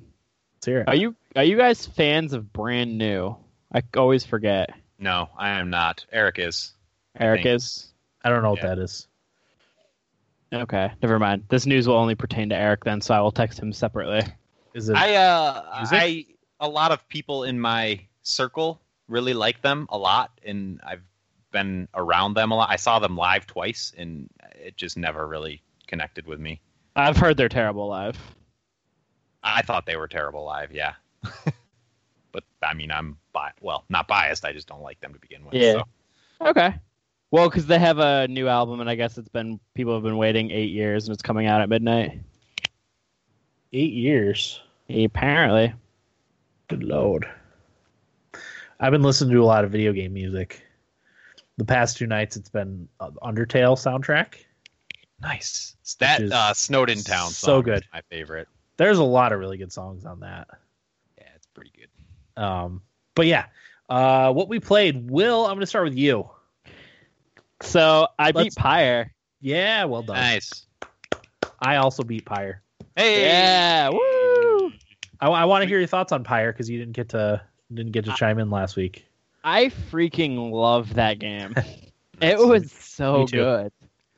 Like there's one night that I started playing at like I think it was like 11 and I played until seriously 4 in the morning because I was just so addicted to it. And like I like how they broke the game up like you would have like the sections of like exploring, talking and like getting to know your companions then then boom like the rite hits and like you guys got to gear up and get ready to take on take on some rivals. Like it was so good. And uh, one thing that I really liked that they did in that game was they made it seem like there was actually a reason to lose a rite. Um, I didn't personally lose any. I won all of my. I was like twenty six and zero or however many rites I had to do. But like the fate, when you would play the fate and the liberation, um, liberation rite, and it's just like there's this old like old uh, Kerr who was just like so humble and nice to the opposing team, and like Yep. one of the only like teams that you went against that that were actually like nice to you, and like they put him forth to like be the one to be liberated, and it just like sucked that I had to beat him. I felt Yeah. really really guilty. And like I also thought they did a really good job like showing the demoralization of the other teams like after you beat them a couple times. Mm. Like it was the tempers or whatever like that and they said, "All right, let's make this quick. You've already taken away everything from me anyway." Like they did a good job with that. It made me feel kind of guilty just like crushing them. Yeah. But I want to know like who did you guys leave behind Do we we want to? Let's I just think- do that after the episode, after the episode? Or and, and we could do it and now. I mean, I don't care. It's up to you guys. I mean, I I almost want to do it as an episode, a Pyre, um, you know, spoiler cast type of type of episode. If you if you want, or if you want to wait till after the after this episode. well, the only your guys' issue, call. the only issue with doing that is we've got the next two weeks of episodes, right? Yep. I say I So say we just do a hangover. At least at least three weeks till we do it again. Yeah. By I then would we'll say, have forgotten yeah. some of it. Yeah, I would say That's do it as soon as possible. So yeah, let's do a hangover tonight then. Yeah, we can do that. I don't. I Um, don't want. Well, we, What? yeah, we'll talk about it later. We could do it after the outro, and then and then do the Game of Thrones after that. Even Oh Yeah. yeah. That's how I you think. wanted. should. Yeah. Or yeah, that's fine. But I want to know who is everybody's favorite character. Um, mine was probably Sir Gilman. Okay, he was good. I like Sir not Gilman. not as far like just as the character, not Mhm. necessarily who I use the most in the rites or who I like the best in the rites. okay. Um, The yeah. Harpy Girl was my favorite. Uh, Amitha? Panetta? Oh yeah, Yeah, Pan- Amitha. Mine was Tizo. I loved Tizo. Tizo, yeah. Yeah. I, I agree. Will that game was was amazing. I absolutely loved that game. they just did everything so well with like character development and like learning about the characters and like making all of the characters that you're working with seem really like I kind of understood why all of them did what they did to end up getting banished. I kind of felt bad for all of them in their own in their own way. Um, So like, that's, I don't really want to get into it because we're gonna talk about it at the end. So like, it made a lot of decisions super super difficult for me. Yeah, Um, definitely. I just I can't even remember the last time I didn't want a game to end. You know, Yeah. even even games I really like, like Breath of the Wild and stuff. you were I- ready. I, was ready for it. I was ready for the ending, and I was playing it to beat it, not to keep playing it. Whereas with Pyre, you know, I was just enjoying it the entire time, and when it was over, I'm like, oh man, I hope Yeah. they do do more in this universe. You know? I wanted to restart Yeah. and have a different different strategy with how I approached certain things, which I'll talk about when we talk about it later. Yeah. And like it was just the rites were so much fun for me too because it was just like I've never seen a game like incorporate a sporting event and do like a an RPG like in a in the way that it did and it was just so awesome. Like there was one rite where I was getting it handed to me and like I was like 25 away from losing and they had 130 flame left and like we came all the way back to win and it was just so like I was like fist pumping. I was so like pumped while I was doing it and had a lot of fun. Mhm. Like honestly, this this could be one of my favorite indie games like that I've played besides like Stardew Valley. But other than that, like I can't think of another indie game that I just loved that much. Yeah, I said too. It would be perfect on the Switch because Oh, of the- yeah. the, multiplayer. You could play on one of the Joy Cons and split on the split screen on the tablet. That would be Mhm. amazing. Not split screen, but you know, hmm be perfect for that. Yeah, definitely. perfect. I would definitely like another game in the Pyre universe. Like a like maybe a, a more full fledged like game. Yeah. I'd love that. Me too. Uh, but the other thing that I played was I actually started Hyperlight Drifter. Oh, nice. Um, Nice. I kind of, I've always kind of been interested in Hyperlight Drifter, and like I saw a documentary on the guy who made it has congenital heart failure, oh, is that okay? and That that's kind of like the entire game's a metaphor for what he's going through. Like I don't know, Dan, if you remember, because I Oh, yeah. you played it. Like the Oh, yeah. the character would drop down a lot and like cough Yep. up blood and stuff Yep. like that. Like a lot of that was Oof. tied into his heart failure, and like him and just like this small team made the game. Yeah. His, I mean, Uh, they, they call the company Heart Machine. Yeah, Heart Machine is The the, name of the company. So like I saw all that and like I know that everybody really loves this game. Uh, it had a really good Metacritic and uh, score and everything like that. So I was like, yeah, I kind of want to play it, so I'll give it a shot. So I started playing that too. What do you think so far? I really like it. It's uh I've heard it was like people saw it as like Dark Souls, but of like the cel shaded or not cel shaded, but like pixely graphics game. I think it's a lot easier than a Dark Souls, in my opinion. I'm no expert in Dark Souls, Dan, so you might be able to. Yeah, I mean, I think they only thought that because of the the way the movement worked, and that Yeah. it was kind of difficult. Mm-hmm. But that's that's the only really similarities between it. Because I had a friend who just played and beat it, and he said no, it's not anything really like it. He said he had like a pretty easy time with it. So Yeah. Um, because I guess like if you die in an area, you just spawn at the start of the area again. So Did you play on a computer? yeah, I'm playing your copy. Oh, okay. I yeah, really it's 60 frame. They they updated it to 60 frames like after it already came out. There, there's a bunch of people that complained about it only running at uh, 30, and they were like, "Yeah, well, we would have to pretty much rework the entire game to get it to run at 60 frames." And they they did at some point last year. They put out a 60 frames per second patch. and I know they put out a new character too. Did they? Yeah, apparently there's sh- a second drifter. Oh, nice. I should I should revisit it because I really did enjoy it. Yeah, like and I saw it was only like seven hours long of a game too, and I was It's like, very long. Like, I'm like, why not? Like, I should just play it. Like, I missed it last year, so like, I'm trying to catch up and like play new stuff, but I'm so poor I can't buy anything new. It's, it's another uh, gorgeous indie game too that you wouldn't mind having any of the screens on your Mhm. thing as like a piece of artwork in your house. You know. Exactly. But actually, what uh poised me to start playing it, another reason too, was there's this Brawlout game that's supposed to be like Smash Brothers or whatever Uh-huh. uh, that I bought a while ago. And like they put out the Drifter as a character in it. Yeah. Uh, and like Shovel Knight's a character in it, so like it's got it's kind of a cool up and coming like brawl, awesome. brawler game. So I was like, oh, like the Hyperlight Drifter is in this game. Like I might, I should just play Hyperlight. So I start, I started it, and I definitely plan on playing through it Yeah, it's good stuff. for sure. Other than that, I didn't really play anything. I'm really looking forward to talking about Pyre later. Yeah, me too. Spoilers. yep. Okay, Corey, what do you what do we have? Uh, I played one new game um, called The Long Dark, Huh? which I saw. I forget what prompted it, but I was like, I wonder if Will or Dan bought this because sometimes you guys buy stuff and don't say anything or whatever. Forget Uh, about and it. I looked, and sure enough, Will had it, and I was like, "Oh, nice." What prompted you to get it, Will? I bought it like a year and a half ago because Snow. That's this- why. Well, the environment looked really cool because I think it takes place in the Arctic of Canada. Yes. So I was like, that's a really cool setting. I kind of was into the survival aspect Yeah. at that point. Like, bef- like I'm not as nearly now, but um, so I was like, I'll buy this game now. It was on sale as well. I'll just wait until it comes out before I play it. It's the same thing I'm doing with We Happy Few. Nice. So that's why I bought it then, and I guess it's out now. Yeah, Yeah, so just- it's out of uh, out. Couple weeks ago. It just came out of uh, early access. Uh, I played about an hour of it. There's a story mode, uh, and then there's like a challenge mode, and it's uh, it's a survival game. So I would describe it's first person, so it's a little bit like Don't Starve in that you're picking up these random resources that you eventually craft into something, but it doesn't have that that Tim Burton sort of aesthetic. It's more like Firewatch. If Firewatch Uh-huh. were a survival game set in uh, Western Canada. or the mountains of Western Canada. Hey. Um, eh? Yeah.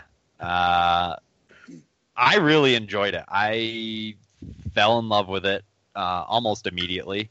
You can tell this game has been in early access for a long time. Uh, there's a lot of polish there.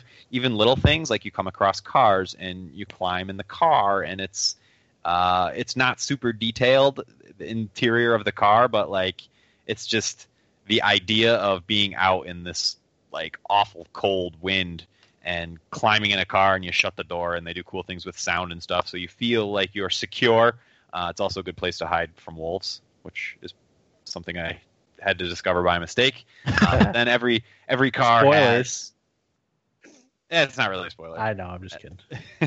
I mean i get it could be uh, in theory but There's um, wolves. What? Yeah so that's the thing. I have i've i've maybe two hours. I think i might i probably played a little more than an hour but uh you you're playing crashlands uh the story mode is you're this bush pilot uh in in canada and what seems like this isn't a spoiler to talk about because it happens at the beginning of the game. What seems like your wife comes to you with a request to help you deliver something to a remote uh, town in Canada. Uh, and your guy kind of reacts by saying, "Well, there's nothing there anymore." And she's like, "Well, I know, but I need to go there to deliver this thing." And he doesn't ask too many questions, uh, but they end up taking off. And long story short, plane crashes. You wake up. You can't find your ex-wife um, anywhere, and the initial goal is to just survive for the first few days until you can kind of get your bearings, which also works as the tutorial section. So you're kind of in this ravine with a cave, uh, and that's where it teaches you how to pick up sticks, how to build a fire, how to make food, how to find food, uh, all that kind of stuff. And then it sort of sets you free from that area, and then you're kind of just going down some sort of path. I haven't gotten too far down. I, I just sort of got out of this tutorial area, but I haven't even touched the surface of all like the crafting and building and stuff you can do. Basically, all I've done so far is scavenged, um, built fires, found a bedroll to sleep in, um, learned how to make water, which you can do with melted snow, but you have to boil it. But it does some really cool things with time. So the three the three meters you need to watch for are uh, health, or I'm sorry, not health, hunger, thirst, and temperature. And the, I guess the fourth one would be rest. There's four, yeah, rest. Um, but everything you do consumes time. So if you're, let's say, you're making water, you need to be near melted snow. You need to be near snow when you build your fire. And once you're there, you go into the menu to make your water, and it tells you how long your fire will be fueled for, and it tells you how long you need to make the water that you want. And then it will sort of fast forward through that time period. Uh, which kind of sucks sometimes because if you're not paying close attention to the time and you need more time to boil some water, some to make some potable water to drink, then your fire has fuel for. The fire will just die out and it won't make the the water, and you'll have lost that time. So you really got to pay attention uh, to how much time you have left. But there's variables that you can't really you can consider, but you, you can't plan for. Like the wind can pick up, and your fire will die much quicker. Um, but even there's things like so there's an inventory with equipment and stuff like that and if you find i found a jacket out in the wilderness i couldn't put it on right away because it was frozen so i had to be near fire long enough to melt the jacket in order to wear it to get it to the point where i got the beneficial environmental protection for it Nice. Uh, it's just a lot of like nice touches like that that I think make the Long Dark really cool. And also the story aspect of it, I think, is something that's not done well in survival games. Uh, but this one does it really well. You you really get to know the character that you're playing as and his story, uh, which which isn't the case in most survival games. So I'm hooked. I think it's I think it's really cool. Um, I, when I saw you that you had played it, I was really close to trying it a couple nights ago. I was like, oh, I, I should play this too, so I can talk about it also. But I didn't get the opportunity. I think I think you But I want both- to. I think you guys both would really like it. Um, I was right about Pyre. Give me a shot with the long yes, Dark. you were. Uh, I'm definitely interested in playing it soon. Yeah, and I mean, there's weapons. There's crafting. Ta- I haven't even seen a crafting table, you know, which makes you lets you make so many more different things. Um, there's an affliction system, so you'll get certain afflictions like sprains, sprains, uh, punctures, illnesses, anything like that. And there's a whole like first aid system that goes off of that, where you can treat certain things. Uh, just really, really well put together game, and I'm I'm really looking forward to giving it more time. I just haven't really had the hours. Probably Saturday, I'll put in a good chunk. So Mhm. we'll see. But yeah, just that and uh, Rocket League again this week. I try to play every day, uh, but I put in my Habitica. One of the things I have to do when I play Rocket League is stick to my double elimination rule. So I have a really hard time putting Rocket League down. So I force myself to once I lose twice, that's it, no more. Uh-huh. The only exception I'll give myself is if I lose the first two games I play. Oh, okay, so you play more than just two. Right. Because not only is that frustrating, I don't learn Yeah. that way. So what I do, and if I lose the first two, is I say, okay, I play now until I win, and then I lose again. So like today, I lost the first two, and I was like, nah, that sucks. Uh, played the next one and won it, and then played the one after that and lost again. And I was just like, all right, four Rocket League games, that's it, I'm done. So that's the minimum then, huh? that is the minimum. Well, yeah, three would be the minimum because you could win the first If you- one, lose the next two, but Oh, gotcha. that would count for my my rule. But that I, it's worked. Like it keeps me from keeps me on task because otherwise I play four hours of Rocket League a day, and that's Yeah. just not helping anybody, including myself. So and it, that that's my problem with with playing stuff like like I would love to play more Overwatch, but I can't sit here and talk about Overwatch every week. You know, it's the same with Guild Wars 2. As much as I'd love to play that some more, it's it's not not helpful. yeah, and it's for my own good too. You know, like you come away from four hours of Rocket League and maybe have one good story to tell, and you've Right. lost four hours of your life. You know, it just doesn't. I don't know. What I do. Okay. That's it. Oh, I uh, one more thing. I uh, have been revisiting Final Fantasy VI on my phone. I play a little bit every night before bed, so good to play. You know what I want to do with that? And we kicked around the idea of doing like a a second uh, show, like a Thumbstick Athletes Presents feed or something like that. Uh, I want to do like a deep dive of Final Fantasy VI and like the three of us, uh, maybe somebody else who we know is a big fan plays like the first hour of the game, and then we talk about it, and then we play the next hour of the game, and then we talk about it. And That's a good idea. next hour of the game. I feel like it's the only way I can satisfy like You would you would have to that game. Yeah, no, you're right. But you would have to pick milestones Right.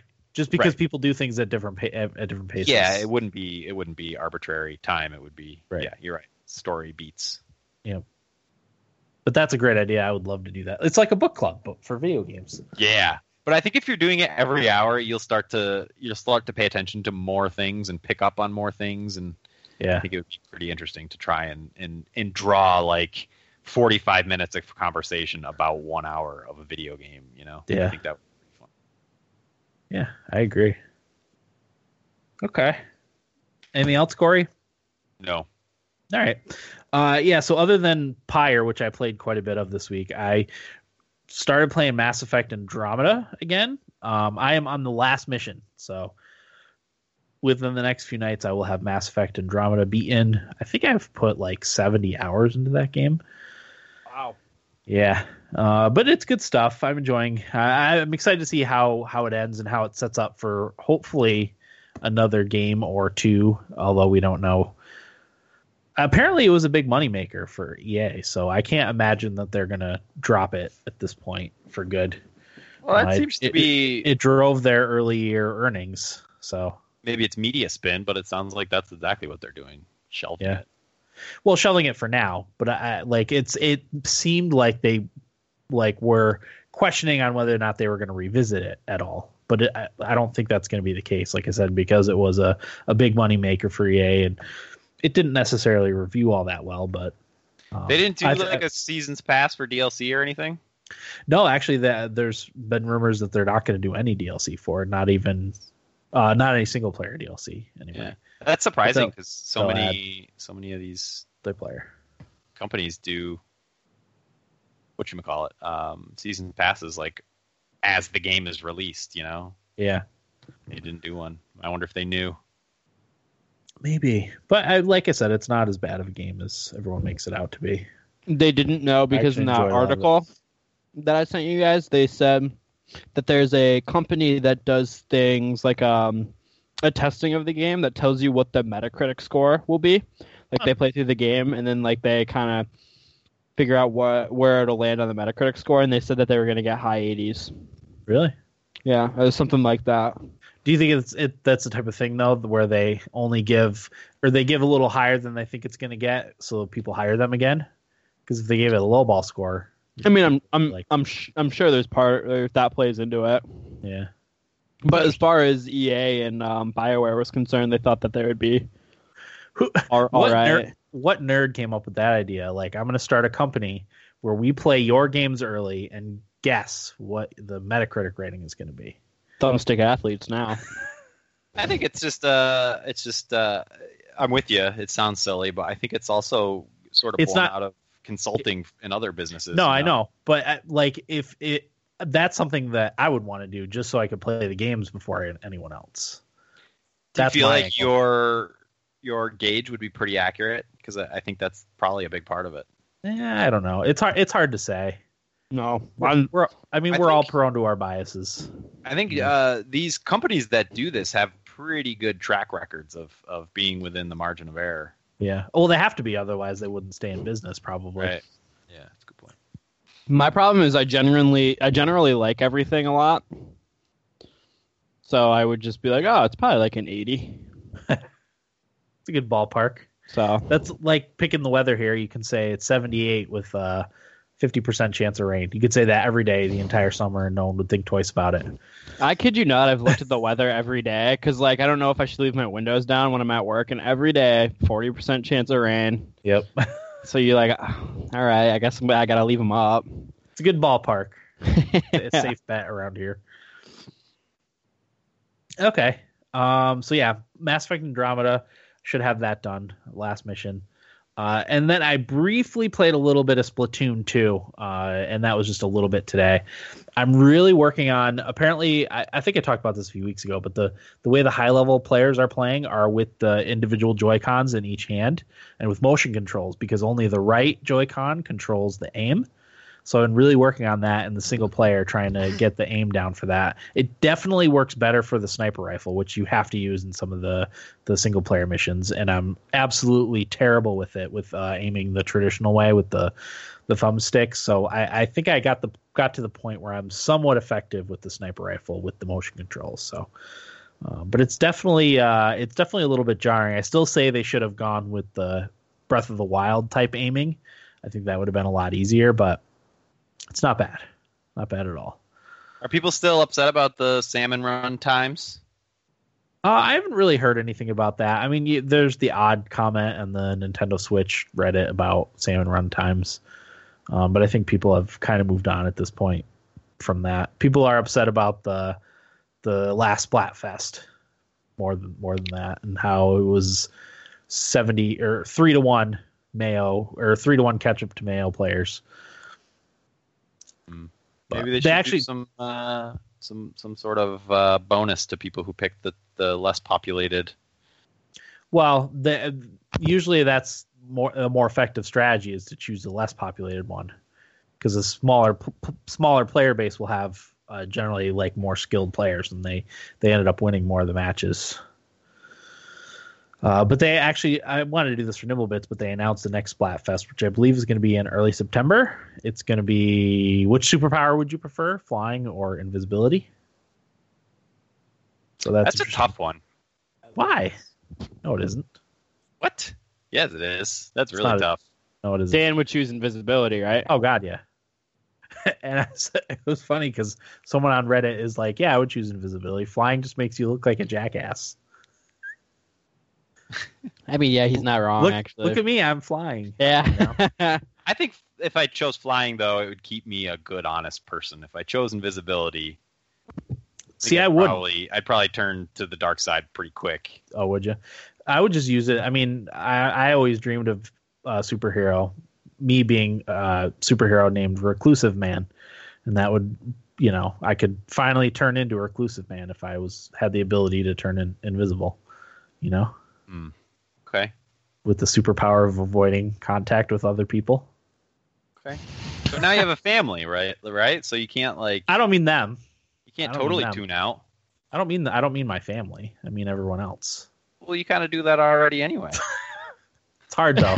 you get people coming to your door. You take the dog out to poop, and people walking by try to talk to you. You know that sort of thing. Try to be neighbor neighborly, and you just yeah. want nothing. Nothing. No, I want nothing to do with that. I'm with you there. F that noise. But anyway. You guys. Yeah. So that's all I played. Anything else? Should we get into feedback? Let's hit yeah. the feedback. Feedback it is. I think we have four submissions. Do we really? Wow. Well, the one from Friday would be for this week too. Yep. That's the first one. Okay. Yep. Uh, so the first one is from Tate, who also wrote in last week. Says, "Hey guys, hope you're all doing well. It was pretty cool to hear you guys reading my message and giving thorough responses to it last week. It was cool to hear you guys talking to me after I've been listening to this podcast all summer long. Thanks for the feedback. I will be sure to, t- to take my galactic readiness seriously when I hit Mass Effect 3. Once again, I have a couple questions for you guys."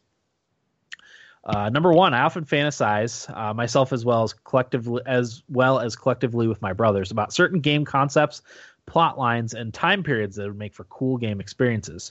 Most recently, I've been into Vikings as I've watched the Netflix series The Last Kingdom, which I think I remember Corey saying he has watched. So I thought about an RPG that is solely Viking based, where you start as a customizable Viking in your home village, but must leave to start your own journey to becoming a legendary Viking who conquers lands and other kingdoms and can recruit people to follow you and build a Viking empire, including, of course, a badass ship element where you have your own customizable ship and can have other ships in your fleet. This concept uh, would be pretty badass, in my opinion. So, have you guys ever thought of a concept for a game that has stuck with you uh, and wish a company would produce? And then number two, I'm curious about your game giveaways. Are these games only for PC, or are there games for Xbox and pl- or PlayStation as well? I have an Xbox One, so in the slight chance I might win the drawing, I want to know what kind of games are being given out. Thanks, you guys rock. Tate from Utah. All right, so fantasy game concepts. Didn't we do the? I feel like we had this. Uh, A couple times, yeah. hmm, but I can't remember any of my ideas. No, I know. That's why we need to revisit it. Because I'm the same way. I don't remember. Oh, we talked about this a couple weeks ago, Corey. But like a, a new baseball stars Yeah, uh, with kind of modern graphics, but like old style gameplay. I think would be awesome. yeah. Uh, you know, baseball stars where you, of course, from winning tournaments, you get money. You use that money to buy uh, buy both new players and upgrade your players' abilities. Um, I think in like an indie studio doing that would be would be amazing. I can't think of who would we want to do that.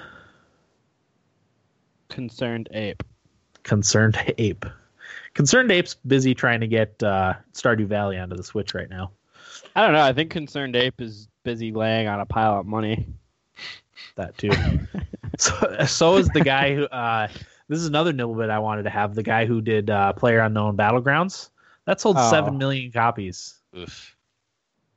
That's Seven? incredible. Million copies. It had six thousand, six hundred thousand concurrent players the other day. Oof, God. Crazy. It's like the guy who made DayZ and then just pieced out after he made boatloads of money. Yeah. It's like, yeah, bye. Uh, what at was Adam Hall? Adam Yeah, something Hall. I think it's Hall, something Hall. Um, we've talked about this before, but I would like to see uh, From Software do a Legend of Zelda game in the Souls vein. I think that That'd would be be cool. awesome. Uh, most of my stuff is like crossover stuff with uh, properties that I already know in like a different different game type. Yeah, Uh, and one of them actually that that's coming out soon is Mario versus Rabbids Kingdom Battle, yeah. which is like XCOM but with Mario and and Rabbids, which I'm not as familiar with. yeah. I That's think that's an stuff. awesome idea. You know, as long as it's done well. I mean, I've had a couple. My opinion on Bethesda has since changed, but for the longest time, I've wanted a like a legit zombie survival RPG made by Bethesda. Mm-hmm. I always thought that would be pretty good. Yeah. Uh, Pokemon MMO, Pokemon, or, or a uh, what's that Po- game Poke- called? Po- Pokemon MOBA. yeah, thank you, MOBA. So like an MMO or a MOBA for Pokemon, I've always thought that would be pretty sweet. Or like a full fledged, which we're now going to be getting uh, Pokemon game for a, a console. Yeah. They they dropped that little little tease. Jeez. It blows my mind that they won't do an MMO for Pokemon. Yeah. You know how much money they would make? Uh, Yeah, make it like a Nintendo Switch exclusive. Oh my god, I would. I'd buy multiple copies. there there'd be riots in Japan because that.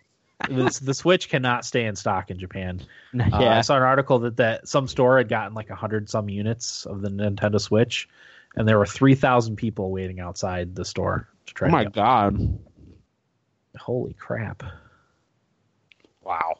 that's insane. I guess I, I guess at least here the stock numbers have come up a little bit. So if you're looking for one, I I think now's the time to get one um, before all the big fall releases start coming out. I actually saw a post on Reddit where a guy got a Switch and he got one of the only ones they got in that day and had a lot of pe- people really upset at him. Oh, really? Wait, yeah, like waiting for it. Yeah. Uh, I, I know GameStop has is going to have some in stock. Uh, Toys R Us, I think, is going to have some stock over the next few days too. So, um, but anyway, game concepts. We have anything else? I don't know. I I wish I'd still read this for another Earthbound style game. You know, another Yeah, uh, a modern day RPG. role playing game. That's And not- again, uh, that's, that's not called Persona. That's that's something that uh, an indie studio would do really good at. You know, I know Undertale is Really well. kind of in Yeah. that vein, but oh, shut up. You liked Undertale. It's not the same no, though. yeah, I was it was grammar policing you. No.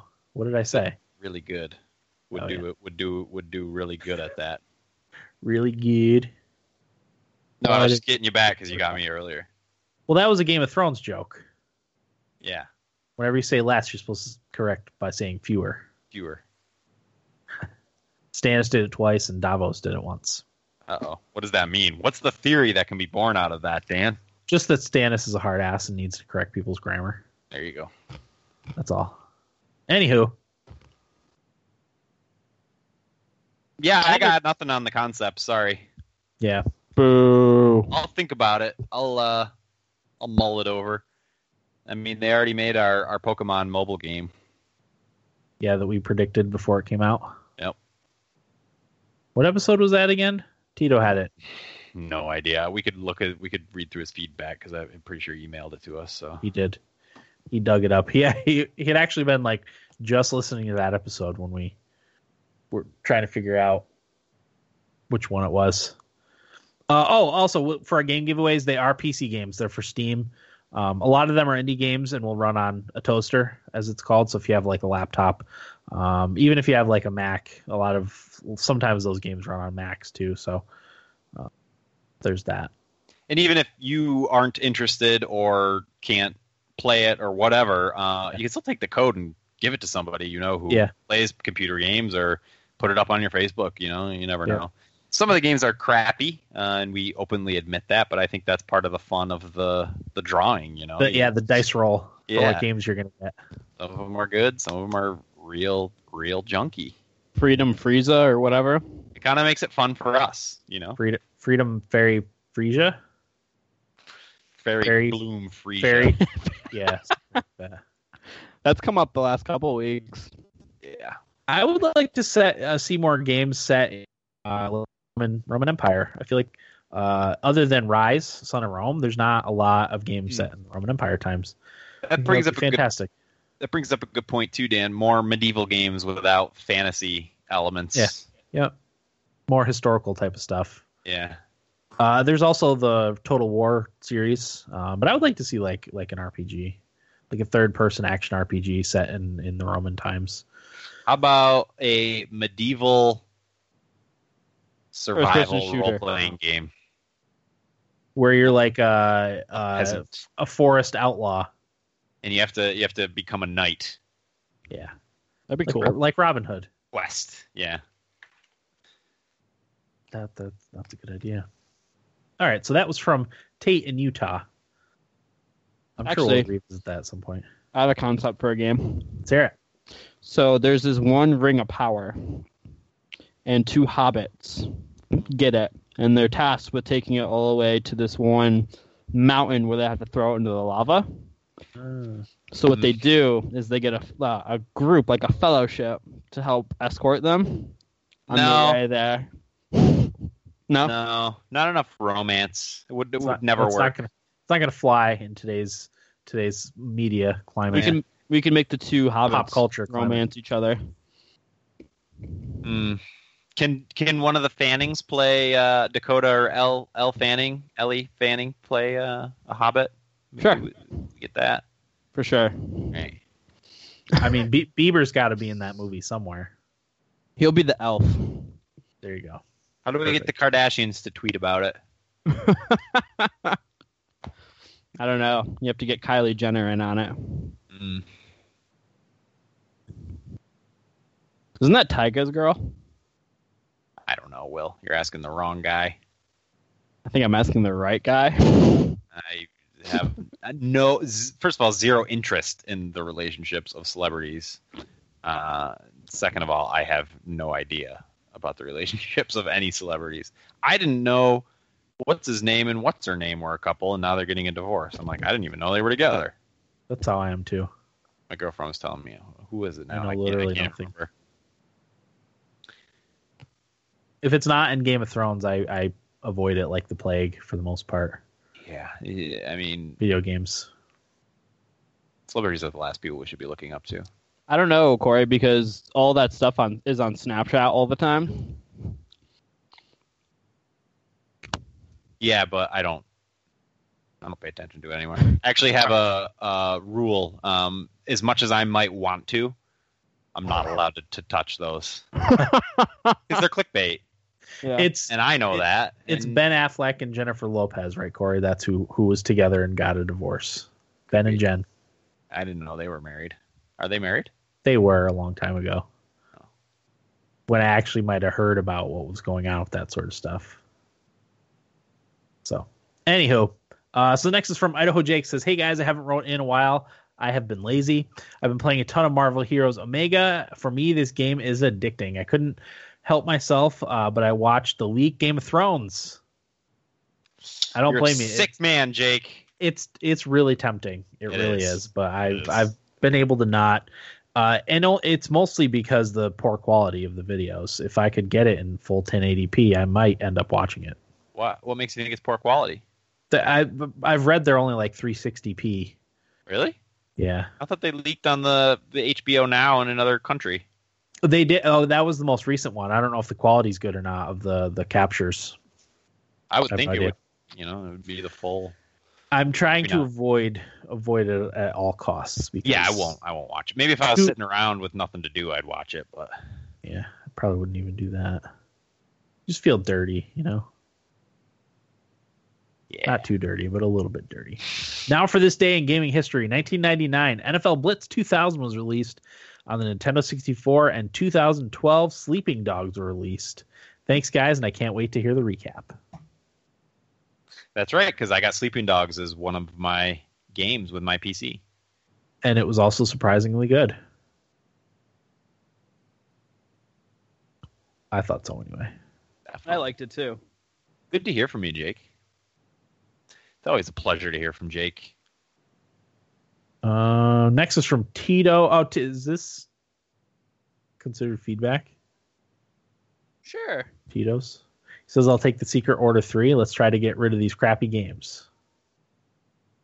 We had That- two people write to us within a span of half an hour with their overdue game requests. What are Okay. the odds of that? Gotcha.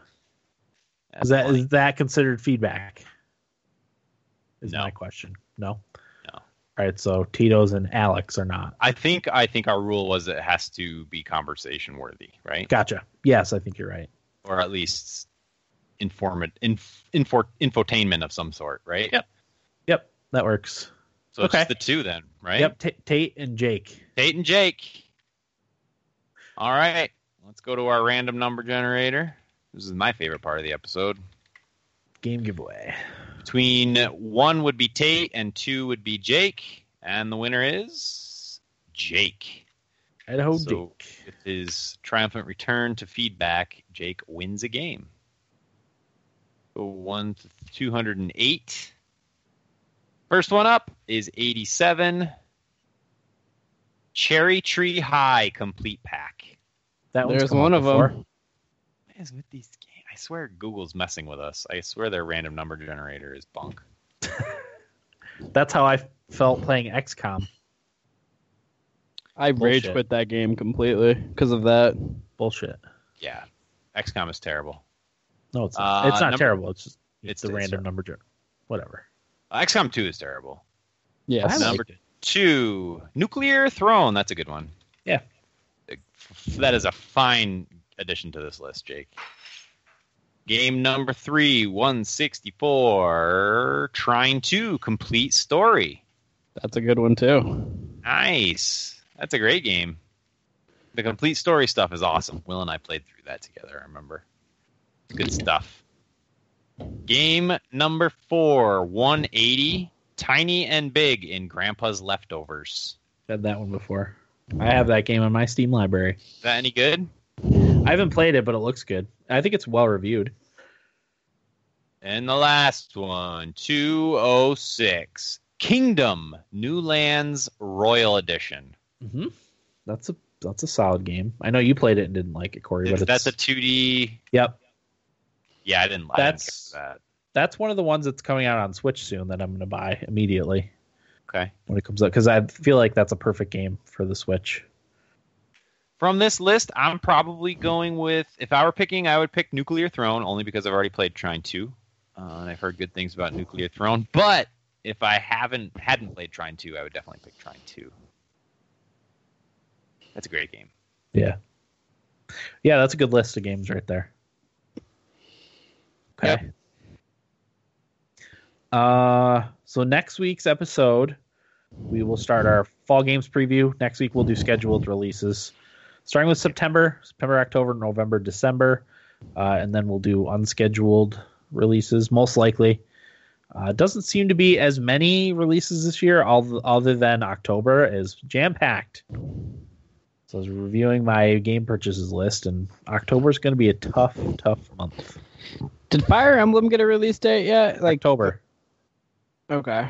I think it's the thirteenth. Oh my god. That's a rough month. You're right. well, I texted Corey the games that I'm definitely gonna buy. I'll I'll look it up real quick. Just just kind of curiosity. I'm curious what you're getting, to be honest. Middle, Middle of Earth, Shadow of War, South Park, Fractured Butthole, Fire Emblem Warriors, Mario Odyssey, and Wolfenstein. Mario Odyssey and Wolfenstein come out on the same day, which I believe is the 29th or 28th or 20 something, 25th, 27th, 27th.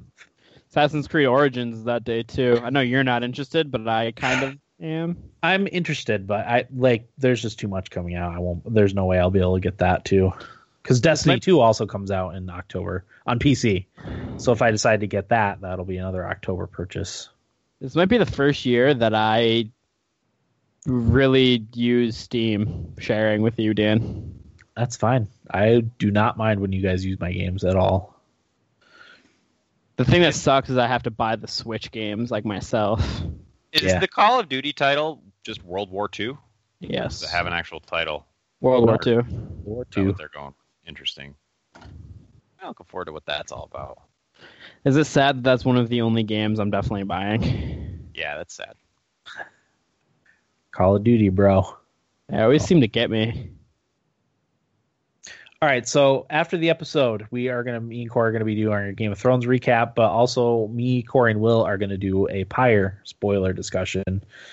Uh, should I do the Game of Thrones one first and then the Pyre one? No, I Pyre. well, I I mean we'll record the Pyre one first. I'll oh. I can just switch them when I'm, when okay. I'm recording. Do you think that's how I should arrange it, Corey? I want to, I want people to know before I do it. Probably. Okay, so game, the Game of Thrones will be first because I can imagine there'll be more people listening to spoilers, want, wanting to listen to spoilers for Game of Thrones as opposed to Pyre. Yeah, and if people are just scrubbing through to listen to the outro so they can listen to Game of Thrones, then right, be it'll be right there instead yeah. of it. Was, yeah, okay, yeah. I gotcha. So yeah, um, I think that's everything, right? That's it. That'll do it for episode 317 of the Thumbstick Athletes podcast. I'm your host, Dan. Will. Corey. Thanks for listening and get out of my basement. One, two, three, four.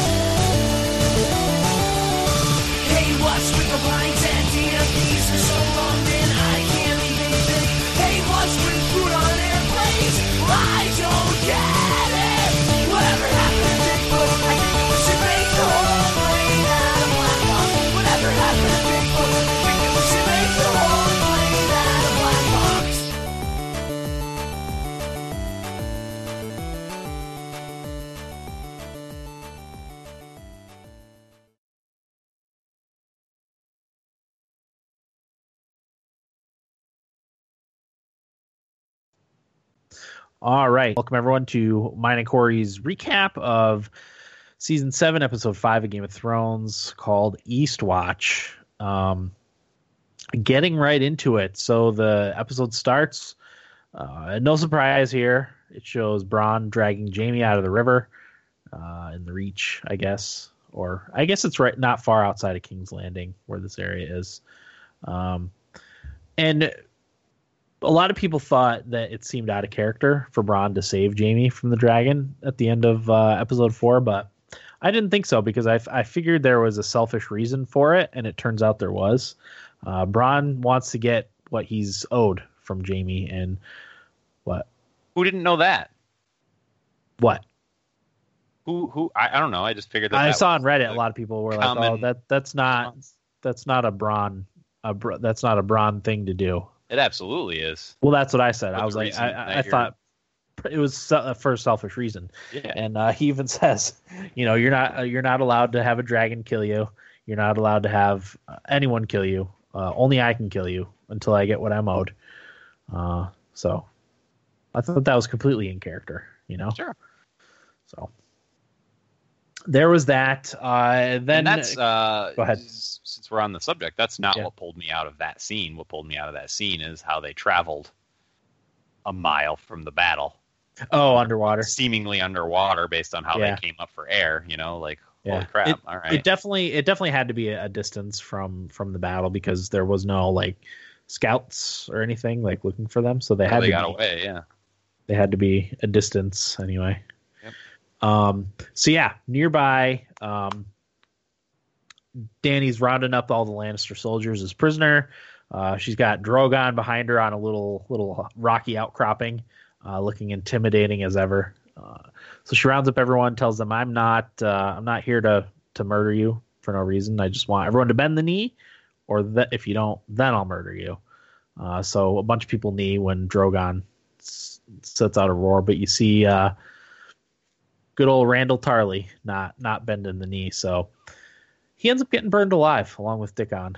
Uh, refuses to bend the knee, refuses to go to the wall, which Tyrion Tyrion tried to plead for for Randyll Tarly and uh, and Dickon too, for the Mad Mad Queen Daenerys to not burn them alive.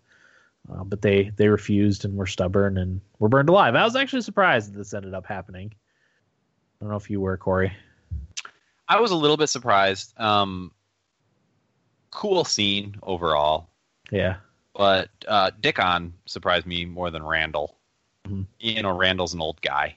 yep, But set in his ways. Wasn't he also loyal to uh, Rhaegar? Yeah, yeah, he fought on on their. He was the only one that beat Robert Robert uh, Robert Baratheon in a battle during the Yes, I Robert's Rebellion. So why was he? Why was he suddenly with the Lannisters and unwilling to rejoin Targaryens? I I don't know. I'm not I'm not sure. He says he, says says he doesn't like that.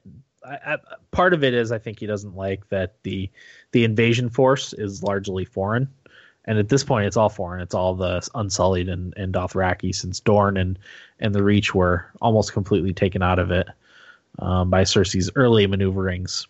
Yeah. So. Yeah, Carry on. Interesting. Interesting stuff.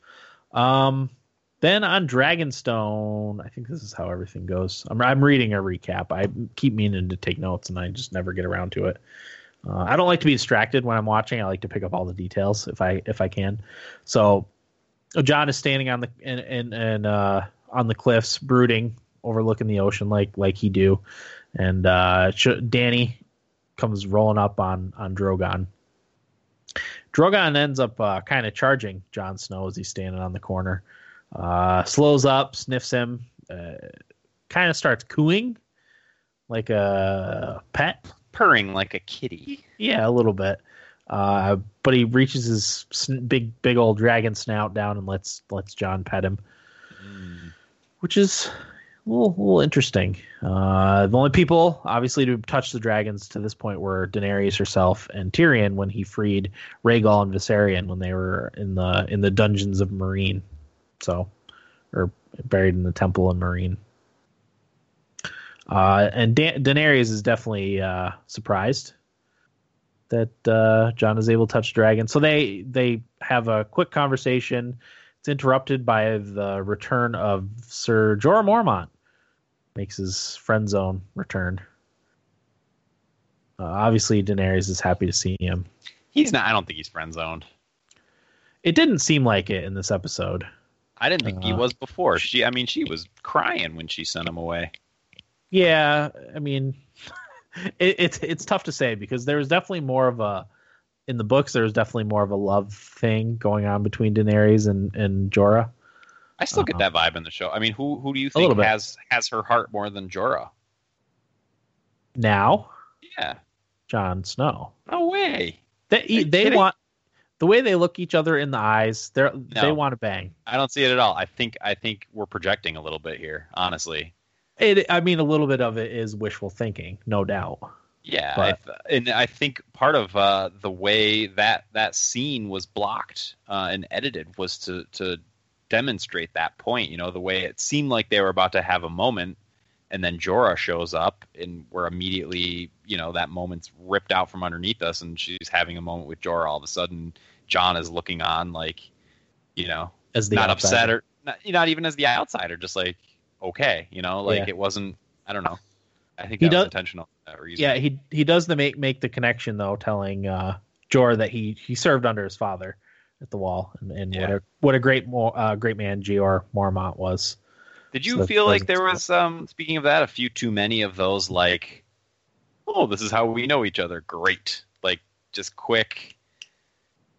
I yeah, know. I mean, yeah, th- those, yeah, they definitely could have been fleshed out. Uh, because I, I even think it would have been interesting if Jorah had mentioned, uh, since jo- he knows Jon served under Jeor Mormont, that that Sam Tarly was the one who cured him. Yeah. Uh, you know, Jorah does know that he is from the Wall, because he uh, the reason why he attempted to cure Jorah was because it was Jeor Mormont's son. So, Right. Yeah. yeah, I would have liked to seen that that connection. no time for that. Let's just come No. on. Let's get No, straight to the action. yeah, Fast and Furious is is the way this this season's gone so far.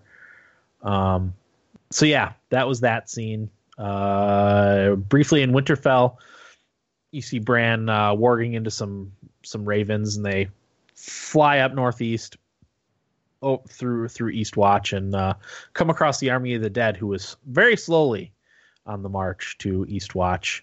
Uh, the the the jokes have been, you know, that the they're just waiting for the plot to get to the point where they're it's time for them to eva- invade but they were definitely uh, shambling when they were when they were marching um walking walking very slowly who knows but yeah the uh the night king ends up scattering the ravens and uh bran says it's time to uh send some ravens Do you think uh do you think that was caused by the Night King? Do you think he has some power to block Bran's probably war, war, wogging or is was that Bran just being like, "Holy shit."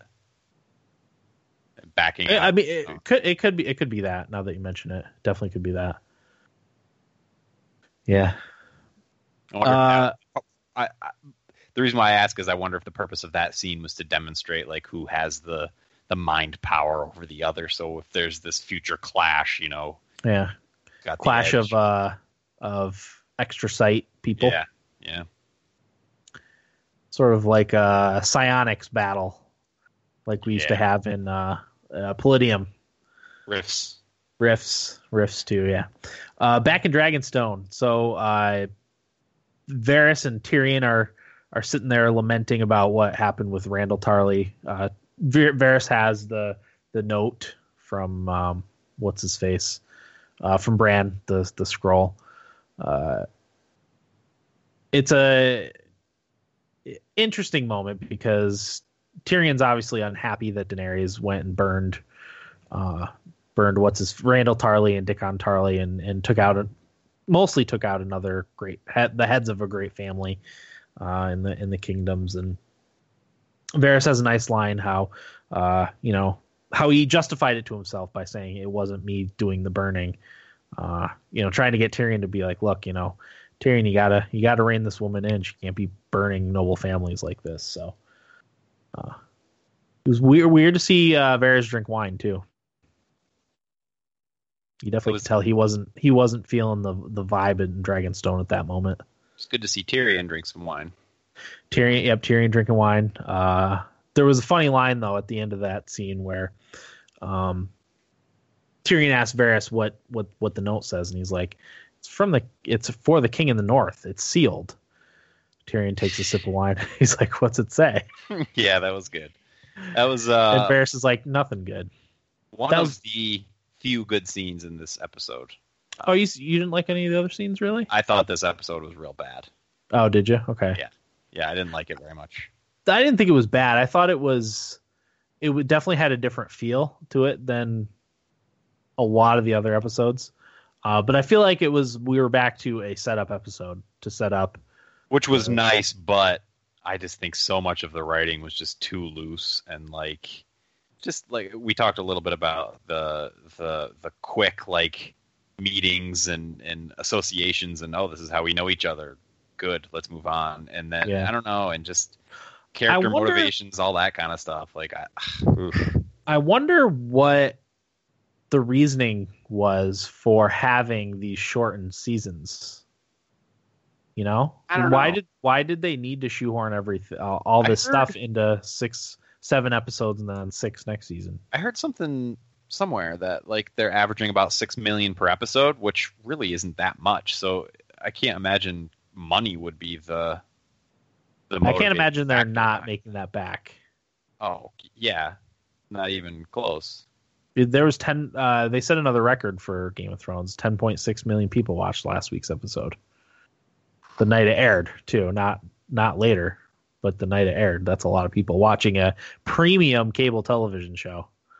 You know, not Yeah. just on cable, but premium cable.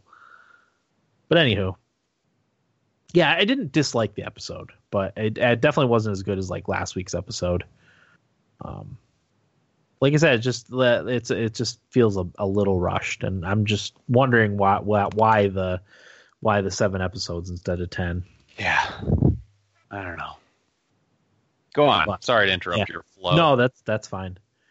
Um. So yeah, the oh, Varys says you know T- Tyrion, you need to keep her from becoming the mad Qu- mad queen. So, um, I think that comes later though. Yeah, King's Landing. Oh, Jaime. Jaime goes rolling back into King's Landing to talk to. These are this is probably a little bit out of order, but whatever. Um, where was I? Tyrion. You mean?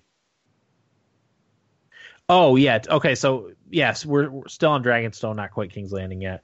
So Tyrion comes up with the genius plan, um, uh, to have some way of getting proof to Cersei because they they're he wants to, or no, I'm sorry, no, that's not it. He wants to get a message to, to Jaime. Uh, yeah, wants to get a message to Jaime. Oh no, this is this is where they come up with the plan. I'm getting totally confused. My brain is really tired at this point. In case you didn't notice. It's all Okay, right. so- it's better than my memory. So yeah, Tyrion uh, comes up with the plan to get a white from up north and uh, take it to see Cersei, so that they can have. Tyrion wants to have a- an armistice. He wants the hostilities to stop because uh, he's he's conflicted, obviously, because the side he's on is trying to kill uh, specifically his brother that he doesn't want to see harmed. So uh, his idea is to have an armistice, probably to buy more time. I would think, right?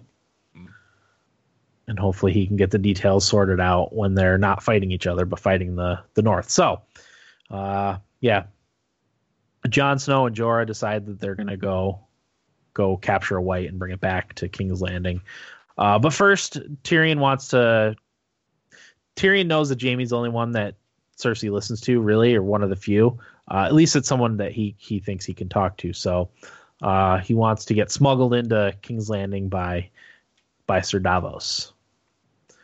Um, but yeah, Jaime talks to Cersei at some point during this episode and says, you know, this is not this is not something we can win. They used one dragon and it ripped us to shreds. I'm paraphrasing, of course, but one dragon ripped us to shreds. What's going to happen when she uses all three? The Dothraki are unbeatable in Yeah. their current state because of the amount of people They do it for sport. they kill for sport. Yeah. So uh, Cersei's like, ah, you know, what what are we supposed to do? Just fight or just bend the knee or, or fight? You know, either way we're gonna die, so we might as well fight. Uh, so yeah, then um, Is that when she reveals her little secret? no, that's surprise. later, I think. Okay. Yeah, this is after the Tyrion meeting. Gotcha. So, You're right. Yep. um, yeah, so so Davos, uh, just a quick scene of Davos smuggling Tyrion in. Says, uh, you know, you better hurry up. I've got I've got business in in uh, Flea Bottom is where he, where Davos is going. So so hurry up. Uh, we got to get back here. So they get in. Uh, Bronn brings Jaime down under the premise of training with him because Jaime's still not very good with a sword in his left hand. Uh, but it turns out that he wanted to meet. He wanted Tyrion set up with Bronn to meet meet with Jaime to discuss the their their plan from there. Um, it's, it's a again a shortened scene. It could have been could have been better if it was longer. Yeah. Um, but you know, Tyrion said, you know, we saw I all th- the thought- interesting parts of the conversation. yeah, I mean, it started to get interesting when when Tyrion started to go into the think I wanted to be born this way. Yeah. Uh, you know, fa- father wanted to have me killed, even though he knew for a fact I was innocent. Um, I wish And that Jaime, had Jaime cuts him off by saying, "What do you want?" And that's where Yeah. the scene cuts. That's it. yeah. I mean, that, they could have let that one marinate for a little longer. It's funny That's because an what conversation. absolutely, absolutely, because that's been building the entire show is that. And I thought it was expertly acted by Peter Dinklage. You know, Hmm. you can almost sense like that coming from his like his being. You know, Yeah. like just the way he kind of snarls at Jaime. I mean, to to to be fair, uh, Peter Dinklage. He, prob- he probably had to deal with some of that stuff. Yeah. Yeah, no doubt. Um. So yeah, then Jaime goes and tells uh tells Cersei that he met with Tyrion.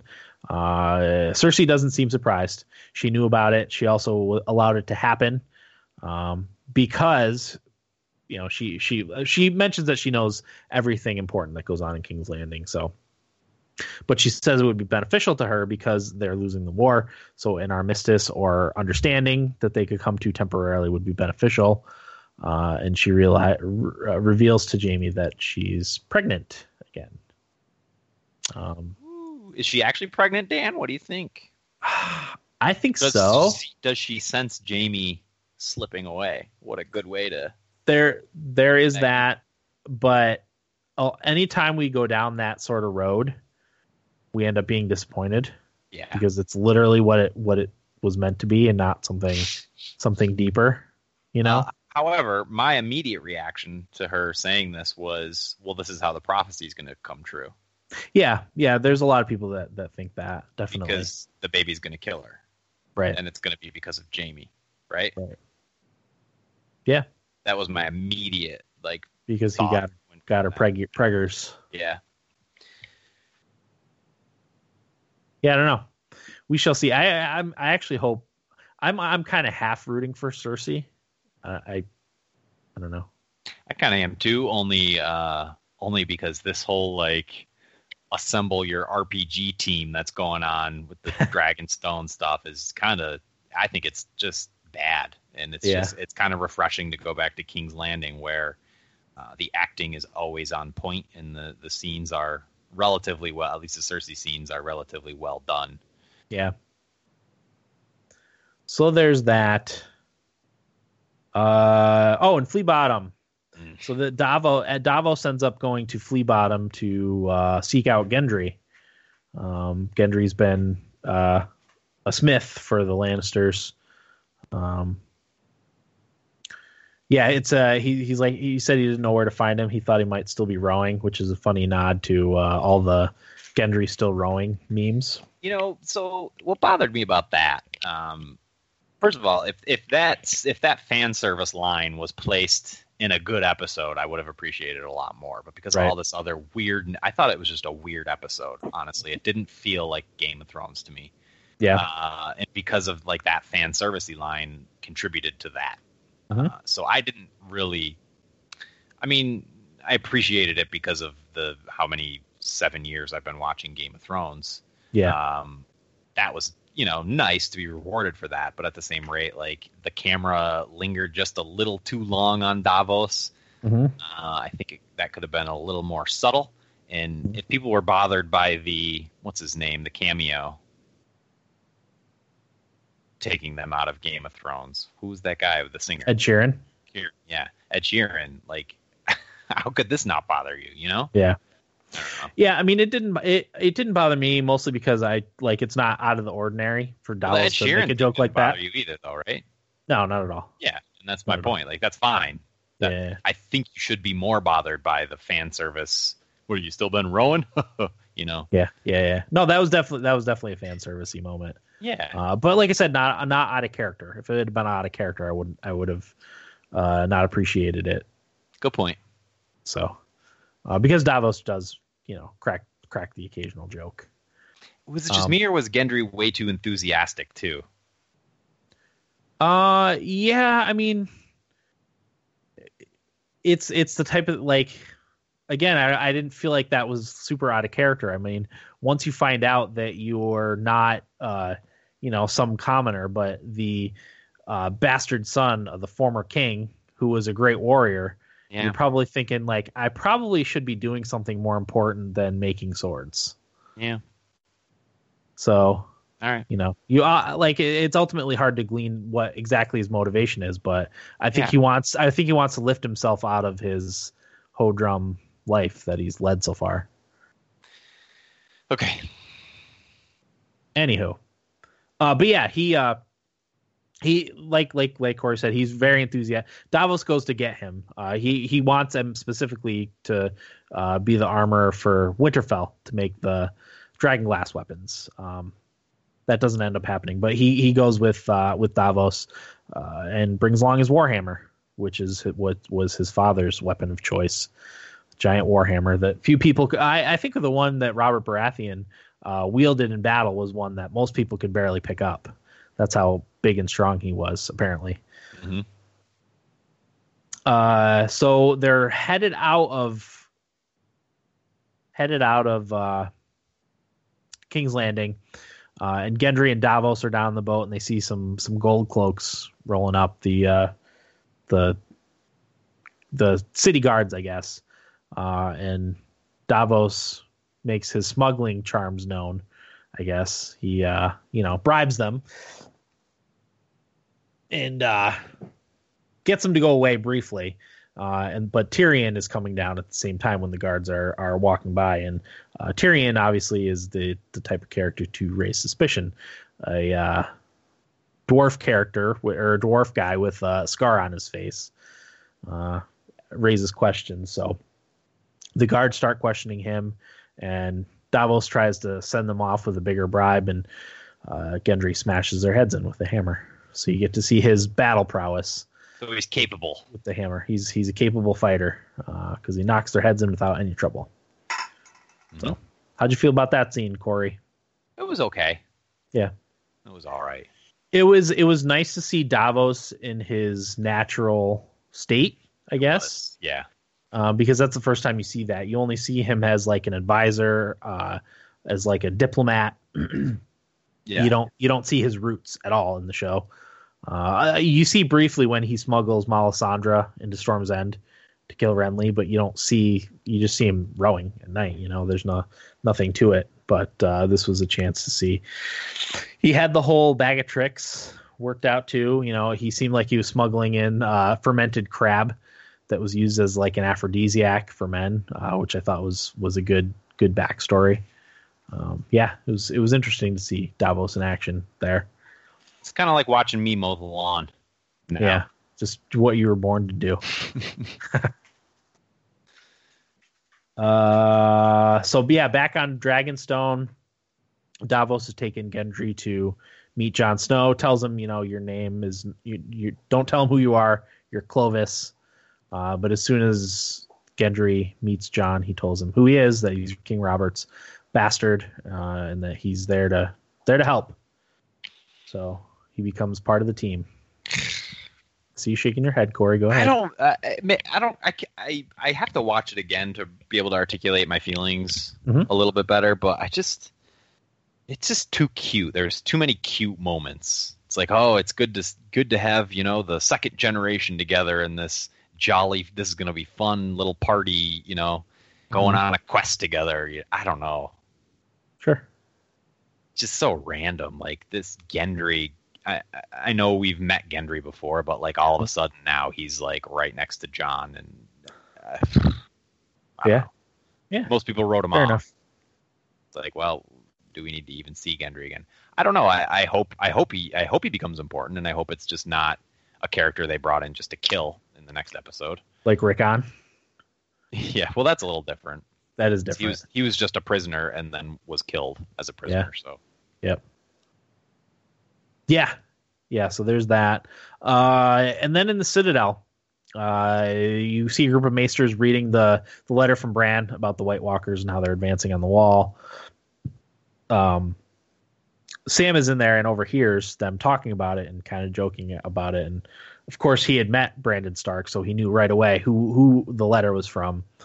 Uh, and he tries to enlist the the maesters of the Citadel to you know round up their forces also use all the maesters that, that are there to read all the the forbidden scrolls and stuff and try to figure out a way to finally fully defeat the night king um, so they kind of not, not necessarily come to a com- compromise, but the Archmaester isn't willing to dismiss everything out of hand like the other ones seem to be. Uh, so he writes back to the Maester of Winterfell for clarification on what what specifically he means. Um, so he, at least he's not writing off Sam whole cloth, you know. Yeah. I think he kind I think he kind of believes Sam and thinks there's more to what's going on than everyone else seems to think. Uh, and then at night, uh, Gilly's Gilly's reading while Sam is working on copying all the all the old scrolls over to new books and stuff. Uh, and she talks about what the heck was the maester's name? I can't remember now. But uh, an old yeah. maester. an old maester, yeah.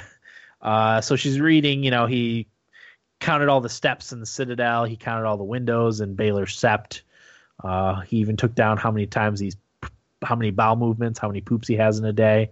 Uh, but then she asks Sam what, and, and she's reading the book. Uh, she asked Sam what an annulment is, and he's, you know, tells her what an annulment is, and she's like, oh, because Prince Rhaegar, uh, married or ha- had an annulment and married someone else in a secret uh, Ceremony. secret secret secret ceremony in Dorne. Uh, and Sam flies off the handle. He you could tell he's got a ton of pent up frustration with the Citadel and the Maesters and how they're not doing anything. So Totally ignoring Gilly, by the way. totally ignoring Gilly, but at the same time, I don't know that he would have gotten anything from that. I think the only thing of interest for him there would be about Rhaegar Targaryen and who he was. I don't know that he would know, like he wouldn't be able to figure out Yeah. because there's nothing more than just the hey, an annulment. I, it might say like later on in the in the writing what who the the secret marriage was to, but in what Gilly was reading, there was there was nothing of that sort in there. But it's a very very important distinction uh, for the for the ultimate throne of of or the Iron Throne, Yeah. who because he is a legitimized Targaryen. He's not a, a bastard. Yeah. Uh, yeah, so- you're you're referring to the Jon Snow being a Targaryen for Yep, Actual Targaryen. pick up on that part. Yep. Yep. Uh, which th- that also doesn't confirm that What? that that's the case. What do you mean? That John Jon Snow, like Gilly saying that, does not confirm that Jon Snow is a Targaryen. You know, I, I it's circumstantial evidence. It's not proof. Well, yeah, I mean the the readers can piece that together, Right. But there there has to be more to it for the for the the people of Westeros to, Yeah. to figure it out because Yeah. we you know we know Lyanna Stark had a baby. Uh, that was the end of of last season. Uh, a baby in secret that was Rhaegar's, uh, and then this season we learned that they were actually they had actually been that uh, Rhaegar's marriage to Elia Martell was annulled and he married Lyanna Stark yes. or supposedly. I they don't would they don't actually say it was Lyanna Stark, but like I said, we we kind of gather that. Right, and that's why like people I saw people freaking out on Reddit like, "Oh, you know, finally confirmed and stuff." And it's like, "Well, it doesn't it doesn't really confirm it. Like it makes sense to us Yeah, viewing it outside, but there's so many more hoops that need to be conquered before like this whole thing finally comes together." yeah. I mean, I think ultimately you need a witness, which would be Howland Reed. He was the only one that was there, I Right. guess, And still alive. and still alive. Yeah, and then maybe some of Bran's. I don't know if you could count Bran's visions as evidence or not, but I don't know. We'll see. We'll see how that all shakes out. But then he uh, he goes into the Citadel, grabs a bunch of books and scrolls and stuff, and and pieces out. So I don't know where he's headed. I'm interested to see. but he didn't uh, didn't want any more of that Citadel noise. And they're sit- sitting around, giggling. You know. Mm-hmm. He's got all the books with him now, though. yes, he does. books, a a lot lot, of of, them. A lot of them. I also Uh, uh, one part I did like about that scene, as somebody who has sat with a significant other and only half paid attention, I Mhm. thought that was uh, yeah, the 50 15,000 something odd shits, but it, it was actually steps. yeah. Yeah, I hear you. that was, I, I thought that was a good reveal though for that piece piece of information. The way they did that. It was, Yeah. it's cool. And it was uh, yeah, because they picked the right character to deliver it to the other right character that was only half paying attention. I don't know. Yep. It was the, the the characters became the story rather than you know Yeah, uh, and and my wife wondered if it just means that nothing's ever going to be done with any of that information that we know it, but they'll never find out, like in Westeros. That's a good point too. Yeah. And I would almost prefer to see it go that way. Yeah. I don't know. We'll see. We'll see what happens to that. Uh, moving on to Winterfell. So Sansa's listening to some people complain that Jon Snow is gone, saying they should have made her leader.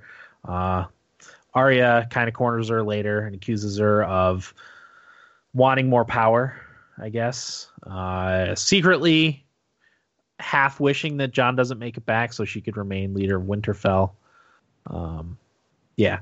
Then uh, it shows Arya kind of following Littlefinger and spying on him, watching his dealings with with different people. Uh, she follows him to like his chambers uh, in the Maester. I think it's Maester Walcott, the Maester of, of Winterfell. Hands uh, hands him a scroll that he got from Maester Luwin's books or files or whatever. Um, so Littlefinger goes in his room, puts it somewhere, and uh, leaves. Then Arya sneaks in and finds it, and it turns out it's the letter that Sansa wrote to Robb uh, after Ned had been arrested and thrown in the dungeons, uh, just saying to come to King's Landing to bend the knee to the rightful king, Robert, not Robert, uh, Joffrey, Joffrey, Joffrey Baratheon, etc., etc. Uh, so Arya takes it, goes out, and you real you realize, uh, seeing Littlefinger skulking in the corner, that he was leading her along all the way and wanted her to find that. So uh, it's clear that he's trying to create some sort of struggle between Sansa and Arya. Um, and that that this is that's the one part of the the storylines that I really didn't care much for, and I don't see much purpose in any of that stuff. I, Seems I, silly. This Littlefinger's like I, they're destroying Littlefinger. Yeah. Everything I, I don't know. Everything they had built up over the last six seasons, I, I just feel like is now gone. Like Littlefinger is a pathetic, weak character. I feel like Arya knows. You know, like yeah. That I mean, I that was that was what I was going to say is that my only hope is that Arya knows what he's doing and knows he's quote unquote leading her on. Yeah, uh, and I kind of hope he, I hope she doesn't. I hope she tries to kill Sansa or something. You know, just for yeah.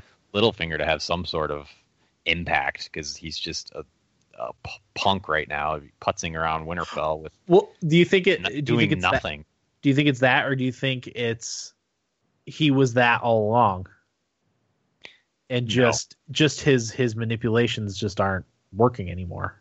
He's he's conf- he's kind of pigeonholed himself into what's going on in Winterfell. He can't play all these sides against each other anymore, so he's trying to play Sansa. now he's just playing one, and now he's just trying to play the Starks. Like before, he was playing yeah. all the houses, and now all of a sudden it's just the Starks, and he can't handle the most gullible house in all of Westeros. No, no but I wonder if that's why. Because if if he wasn't able to play someone, he would just move on to the next one and the next one. There was a lot of different sides he could play against each other, but now there's not that. Just and maybe stars. maybe yeah, maybe he's struggling to to find an opening and he that's the only opening he can see.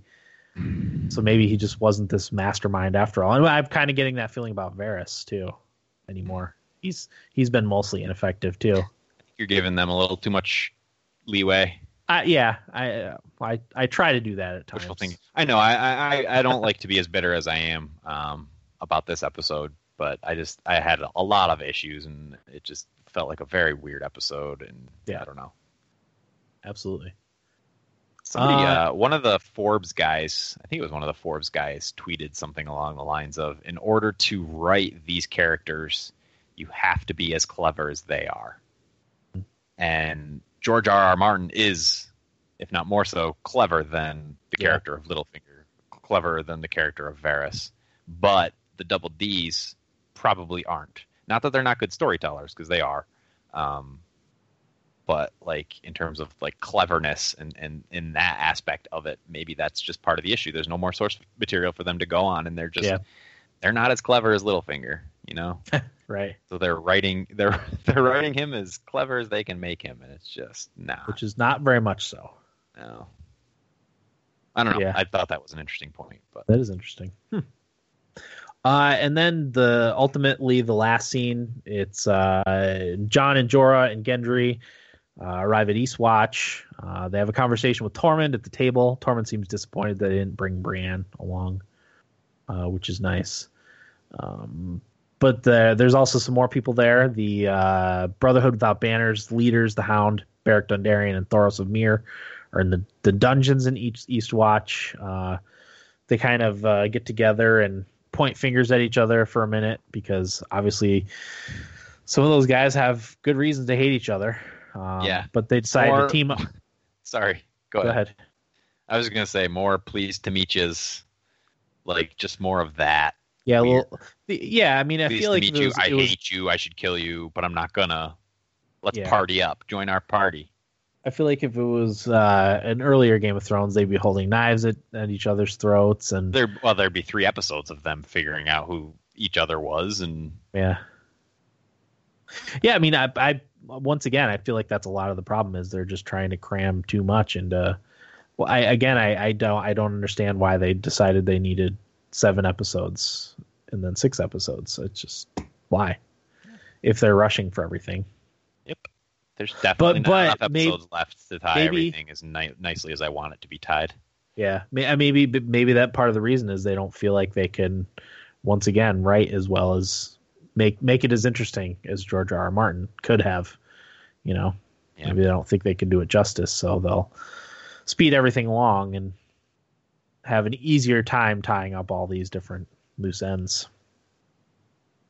But they decide to work together and uh, head north of the wall, and the episode ends with them walking into the blowing snows north of the wall. Remind me of Magitek Done. armor marching towards Narshe. Oh yeah, uh, yep, I got that feeling a little bit too. Reminded me a few of a few things like I had like I had seen something like that before, Yeah, but yeah. dying. Who's coming back as the white Dan? Gendry. Oh, you think what it's going to be one of the part? A lot of people think it's going to be one of the party members that's going to be the white, and that they're just going to take whoever that is back. I don't know. I don't really want to see anyone die. Um, Well, it can't be Jon. It can't be the Hound. Thoros It could Probably. be Jorah. could be Jorah. Although, if you think, well, if you think, I, I think uh, Daenerys is going to come and save whoever's left with their dragons. Well, yeah, it could be. Um, also, I think, you know, uh, Daenerys has been questioning Tyrion's abilities, Yeah. and if if Jorah dies on this mission, uh, she will further question Tyrion to the point of pushing him out, maybe, Yeah.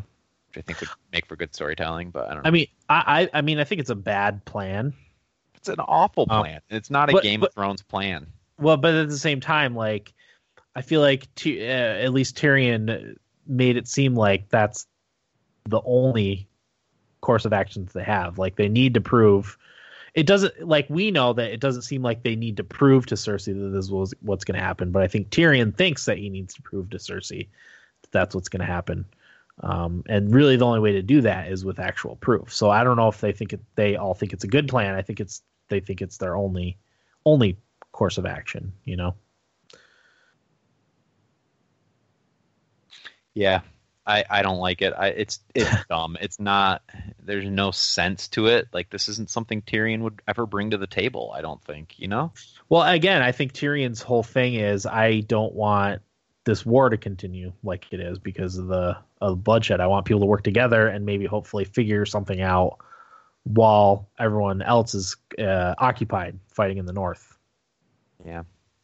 That's what I think his thinking was. Not that it was a genius plan, but Yeah. Yeah. I don't know. It'll be interesting to see where things go. I'm trying to figure out how how Cersei could use the White Walkers against. like, Well, that's- side. You know. I mean that's what I think is going to happen too. And I actually predicted. Uh, I don't know if it's uh, ultimately going to happen because of the whole Valonqar prophecy, but I, I predicted that Cersei is going to be the last one standing at the end of all of this. Um, because I think she, I think after the battle with uh, the White Walkers, I think there's going to only going to be a few left, and I think that's when she's going to strike while while uh, everyone's wiped out. It would be uh, it would be pretty poetic though to have her like sitting on the Iron Throne at the very like last episode, last minute, with the White Walkers just banging on the walls, like, and she's just sitting there alone, and she's like the last one. That would be pretty cool. Oh, you know, she, well, she she'll uh, drink the poison like she was going to when uh, she thought Stannis took King's Landing. There you go. This uh, second season, I guess. That would be poetic. I would I wouldn't mind it ending like that. And then it would just this whole uh, Song of Ice and Fire would be a commentary on environment, global warming. I hate hearing that. Have people tried to make that connection? Because I was oh, just yeah. kidding. I was joking. That's oh funny. no, it's and uh, but George R. I, I actually talked to my wife about this. George R. R. Martin has the same feeling about allegory that Tolkien did. He said if he wanted to write something about about uh, climate change, he would write something about climate change nice. and not mask it with this huge story. Yeah. It's like you know, obviously your life, you know, stuff that goes on in your life filters into these writings. Mm-hmm. Uh, and finds its way in without you realizing it. But he said it's not a commentary on environmentalism, climate change, which is the same thing Tolkien said about World War II or World War One, whatever, whatever it was. Just um, before we wrap up, what do you think of the the whole hacks and the leaks and everything? I, I was just reading that the hackers want 6.5 million in Bitcoin from HBO. Really? Yeah. They're not going to pay that. I think I honestly think that they would have not maybe not considered it, but would have it would have been more alarming if uh, like there hadn't been record numbers of people turning it tuning into Game of Thrones last week's episode. Yeah. Uh, but it's not hurting ratings at all. It's probably uh, helping things, you know. And I don't think that's their concern. Uh, I think their concern is more of the personal emails that are included, you know, yeah, things executives have said and stuff like that that could actually harm the company as opposed to, you know, the, sure. content leaks is probably not a big deal. Like if I'm sitting at at the big round table at HBO and we're trying to figure out what to do, I'd just be like, screw them, you know, let them release whatever. Yeah. Um, you know, we could do for a company overhaul anyway. I'm sure yeah. every company kind of feels that way. So, sure. I don't know. Yeah. That, I mean, that CD Projekt Red did the same. That did that. They're just like, eh. What can tough. you do? You know, you're not getting any of our money, but release what you want. Yeah. Yeah. But at Those, the very least, I think this may, and in general, this happens with companies as they become more wise to how to prevent this kind of thing in the future. So yeah, hopefully, because I know some people were having it uh, spoiled for them, even if they didn't want it. You know, so you just you just got to be careful to look look out for spoilers. And I know, like working on the corporate level, we there were certain things that were passed around on a different set of um, I don't really know how to phrase it, like a different domain essentially, different email domain and stuff like that. Um, it was like randomized or something like that. It was really weird, and I think hmm. that was for that reason. Yeah. Okay. Anything else? I don't have anything. Okay. Yeah. Looking, uh, looking forward to Sunday. Yeah, I mean, uh, it's the episode before last is typically the one where all the big things happen. So I think we can safely assume that that's going to be the case this with this season, and then uh, the season finale will be setting up things for the final season. So yep. that's usually how it works with Game of Thrones. So, uh, yeah, thanks for joining us, and we'll see you next week.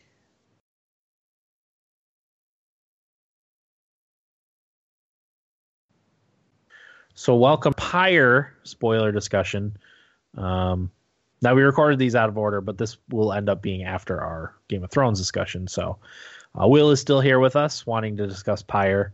Absolutely. Uh, one thing before we get into like spoilers, I don't know about you guys, but for me, the game really changed. Not to just launch right into it, but let's launch right into it. Uh, for me, the game really changed when you figure out like it was it was a cool game at first, but when you figure out what Sandalwood's plan for the rites actually is, that's when the game turned for me from being like a cool indie sports RPG to something greater. You know? Yeah. Yeah. Uh, it felt it felt like it gave you more meaning into what you were doing, and uh, you know, for those that maybe aren't going to play the game but want to know, it's Sandalwood's plan. So the rites were to free people from the their exile in the in the downside, and to put them back into the country called the Commonwealth. Uh, and Sandalwood's plan is to win the rites and send your team, so to speak, uh, back into the Commonwealth to start a revolution to overthrow the Commonwealth. Uh, so yeah, once I heard that plan, I was like, oh my god, this is amazing, and just got super deep, super heavy, real quick. So that was yeah, that was for me. That was when the game kind of took the next level. So when you say that, are you talking about when he reveals the baseline to his plan, or when they go, "Oh, not everybody is going to be"? No, when he just first reveals the plan. Okay.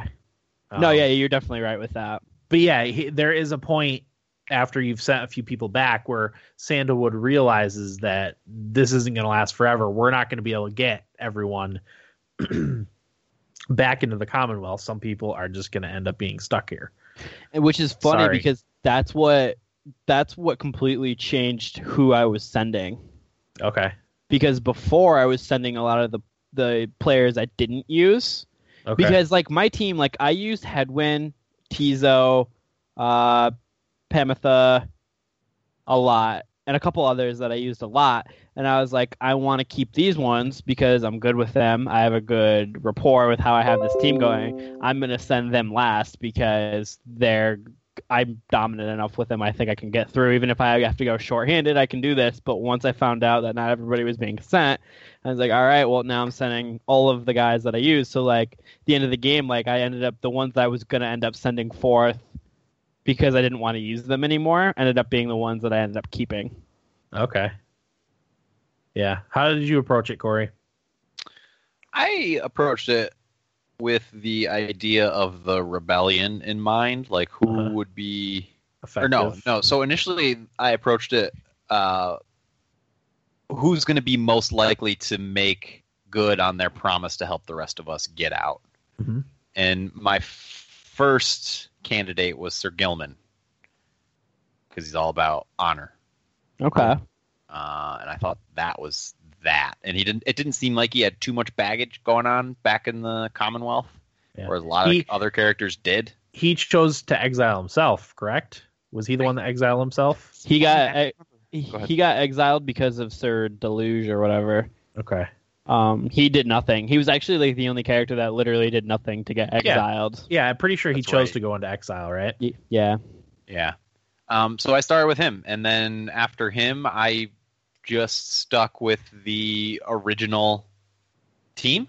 That's who I sent back first too. I was the originals. Uh, Jodariel, Rukey, and Hedwyn. Okay. I did Rukey, Hedwyn, and Jodariel. One, two, one, two, three. That's uh, okay. So I did Joe Dario, Rukey, and then I think Hedwyn. Okay. So we did the same three pretty quick. My fourth one was Shay, who I ended up naming Shay, the character that you could name. The Moon May Child. for me. May? May. Okay. I named her Faye. Faye. Oh, so we all picked something different. I like that. Nice. So Faye a- actually was the one that I left behind. Okay. And you want to know? And it's funny because at the end of the game, they go through the the biographies of what ended up happening with everybody, and that reasoning that they actually gave in that was actually my thought process to why I left her behind. Um, kind of because like she was already had nothing up in the Commonwealth. Yeah. She Uh, barely and- remembered it, right? Barely remembered it. Like her story of why she got banished was because she was a moon child. Yeah. So they banished her because of that, and like she ended up making family down in the downside, uh, Okay. and she liked uh, made good friends with uh, Almer and the Fate. So I Uh-huh. was like, I think she can make do down here. Yeah. So she was one of the ones I actually ended up keeping. Did all did everyone have a successful revolution? Yes, I did. Yeah, but it said mine was a violent revolution. Was there a way to have a peaceful? Mine was? Oh. Yeah, mi- mine was peaceful. yeah, mine was peaceful too. Mine was violent. Oh. okay. What? So the reason why I wanted to play play the game immediately after I finished was because I want to win all the rites except for the ones where you send people back, and I want to see what happens. What if you win all the rites but the liberation rite? If you lose the liberation rite and don't end up sending anyone back to to Commonwealth, like what how that how that changes the the ending and even the events like leading up towards the end of the game because you talked about it last week, Corey. But the the uh, PR like announcer type person starts to turn on on the Nightwings and the Reader uh, towards the end, but that's Yep. because the country is starting to fall apart Mhm. and he knows you're responsible for it. So I wonder if that changes how he reacts to you, you know, or or, if he even will notice that you know you're actually losing the liberation rites, so that the Commonwealth doesn't get overthrown. If that factors into into the game, you know. Oh, so I wonder if um, part of the reason that happened to me too was because my I failed the first liberation rite. I lost. Yes, so your percentage chance might not have been high enough to have a peaceful. So I, it, well, revolution. yeah, and I didn't get to send as many people back as you guys did. Will, you said you only left only one person stayed. Uh, it was Faye and then Big Bertrude. I feel like I had like four or five people stay back. Yeah, like I did Joe Dario, had or Rukey, Hedwyn, then Tizo, Sir Gilman, Permita, or Pamitha, Sir Gilman. I think I said Sir Gilman. All right. Yeah, I'm pretty sure I only had two people who didn't make it because my last one was between uh, Volfred and then he. I won that one, and then I had the choice of me, him, or Olar Lech or whatever his name was, and I yeah, and I picked to send Volfred through. yeah. Yeah, I- how it's- how did you how did you? Okay, you picked your guy to go back. No, I sent Wilfred. Oh, okay. Um, because when when I was left with that choice, I I picked. Uh, so I had for for my final three, I had um Sandalwood, Vol- Volfred, uh, Sir Gilman, and Bertrude were my were my final three characters that I didn't send off into the into the Commonwealth. Uh, and I picked Sir Gilman to go as my last character. I was going to keep Bertrude and and Volfred Sandalwood back, but Sir Gilman said, "I don't want to go. I want you to go." So I ended up set, picking myself to go back up into the Commonwealth. You selfish piece of garbage. He wanted me to. That was his wish. So that, he's- he's too good. He's too nice for his own good, Dan. I know. I took Somebody advantage of him. said that to I me wanted- too. I wanted to see the Commonwealth. Volfred said it to me. Yeah. Or He no, said- you know, maybe I s- hey, was there an opportunity to send Volfred back before that? You could send him before, yeah. Okay, because I think I sent him before. The last person I sent was the Harpy girl, Oh, Pamitha. Tamitha, and she said the same thing. And but I was like, no, no, no, you go, you go, fix your family or whatever her issue was. Okay. Yeah, good stuff. Well, and I also based some of my decision making on who seems okay in the downside. Yeah, like So Bertrand May- fine. Yeah, May would be another one. You know, she never was dying to get out, right? She was just, she always thought she was just kind of weird. Yeah. I actually kind of felt bad for her because she was really close with Tizo. Yeah. Uh, and when I sent Tizo, she was actually really bummed out. And actually, when I got the the message back from the messenger imp, and they said Tizo actually had a really tough time acclimating to life in the Commonwealth, I kind of felt really guilty because I was like, Yeah. ooh, like I took him away. Yeah, see, I, I sent Shay, and they they linked up quite a bit because Shay became like a, uh, almost like a religious leader, I guess. Uh, and they interacted a lot at, at the a after the game ended. Yeah, which is cool that they t- like she ended up she was like the like kind of a little bit like a deity like sh- that's what she was like the character that she was supposed to be because like she felt like the scribes had picked her to Yeah, for everything you know what I mean sort of Yeah. it's hard to explain but like that's kind of what she she was like the religious character in there yeah, it's but good stuff. Brilliant game. I do Brilliant want to. I do want to say I, I read actually a really cool article. I think I don't remember where it was, but they talked to one of the developers of the game, uh, and they were talking about how like I didn't know this was even in the game until I read it, but you could restart a rite a rite if you were losing. Uh-huh. Um, so one of the daughters of the developer was playing the game uh, early before it came out, and she was on the last boss, and she kept losing and losing and losing, and she was getting really frustrated, so she kept kind of restarting it uh, until she won. And then she was posed with the choice of sending, I think, I don't remember who on her team was the one that she put forth to be liberated, but when Olerlech, is that how it's pronounced? Orlek. Orlek, thank you. Orlek That's how I was saying it. So like when she got the choice to do it, she felt guilty that she kept restarting the game. So she ended up sending Oralech because not only did he get cheated out of being liberated before, she kept cheating him out Oh. of being liberated again. because So she, she kept felt- replaying it. Kept replaying it and restarting, so she felt really guilty. So she sent him to be the one to be. That's interesting. And I don't like reading his uh, his thing after the game. Like he like killed himself, and I felt Yeah. so guilty. Jeez. Yeah, he. I guess he jumped down into the water and, and drowned himself or something like that. I was like, oh my god. That's horrible. I felt I felt so bad. Hmm. So the game like that did a lot of really like did an awesome job with the decision making because it was not easy some of the time like picking in who you wanted to be the ones to you know do the revolution on top of like feeling bad for some of the other uh the other groups like man Yeah. Yeah, like I said, I think I'm definitely going to do another playthrough of this game, and I think what I'll do this time is just lose the liberation rite every time, and just just to see what happens, so I don't send anyone back to start the start the revolution and see if it. How it Did you guys lose any rites? No, I won I them went- all. yeah I went 26 Jeez. and oh Twenty six and zero. I don't even think I played twenty six of them. I wonder Crazy. I think I finished the game with like six losses. I wonder if you had less if you lost any, like less chances to like send people. That could be because it got to the point where I would, uh, the liberations rite rites were fast and furious. Like I'd do one match and then the next one was the liberation rite. One match. Yeah. Right. I think towards, towards the, the end, end. yeah, towards the end, like I think I had maybe one or two where I was like, all right, you played one match liberation, right? Yeah. The last gotta- one, bef- the last one before the final liberation, right? The other team didn't even show up. I don't know if that happened for you guys. Yeah, that happened. I was doing the the harpies. Okay. They didn't. we're They just didn't like even. we're not even gonna bother. Yep. Yeah. Deep. Is deep. I also replayed um, Mandel. You remember Mandel? He was the tree guy. Yeah. I kept playing his team so I could whoop up on them because they were the ones I disliked the most. Uh huh. So I like would try and destroy them. But actually, I was a little nervous towards the end because Wolfred put the uh, the remnants back on to be part of the the rites, uh, and he didn't want Mandel to catch him because that could be bad for the revolution. So like every time I played them, I had to be really careful about not putting him in. And when I was picking my team, actually, they said in the dialogue that Mandel was actually watching over who I was picking and like preparing and stuff like that.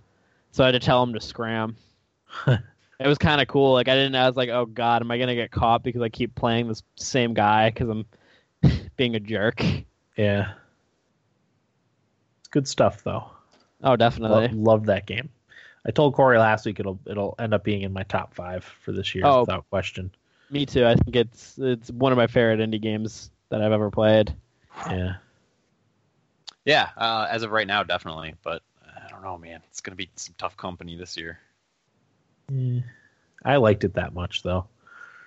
I'd be shocked if I'd be I'd be happy if it wasn't in my top five. That means there's f- four other games that were that much better than it. Five other, Yeah. four other, really. I just want I just want some more pyre and uh, I want to I want to be in that universe some more. Yeah, yeah. I definitely want to replay it. Okay. Any other thoughts? No. No. All right. Uh, well, yeah. Thanks for joining us, and uh, we'll see you next week.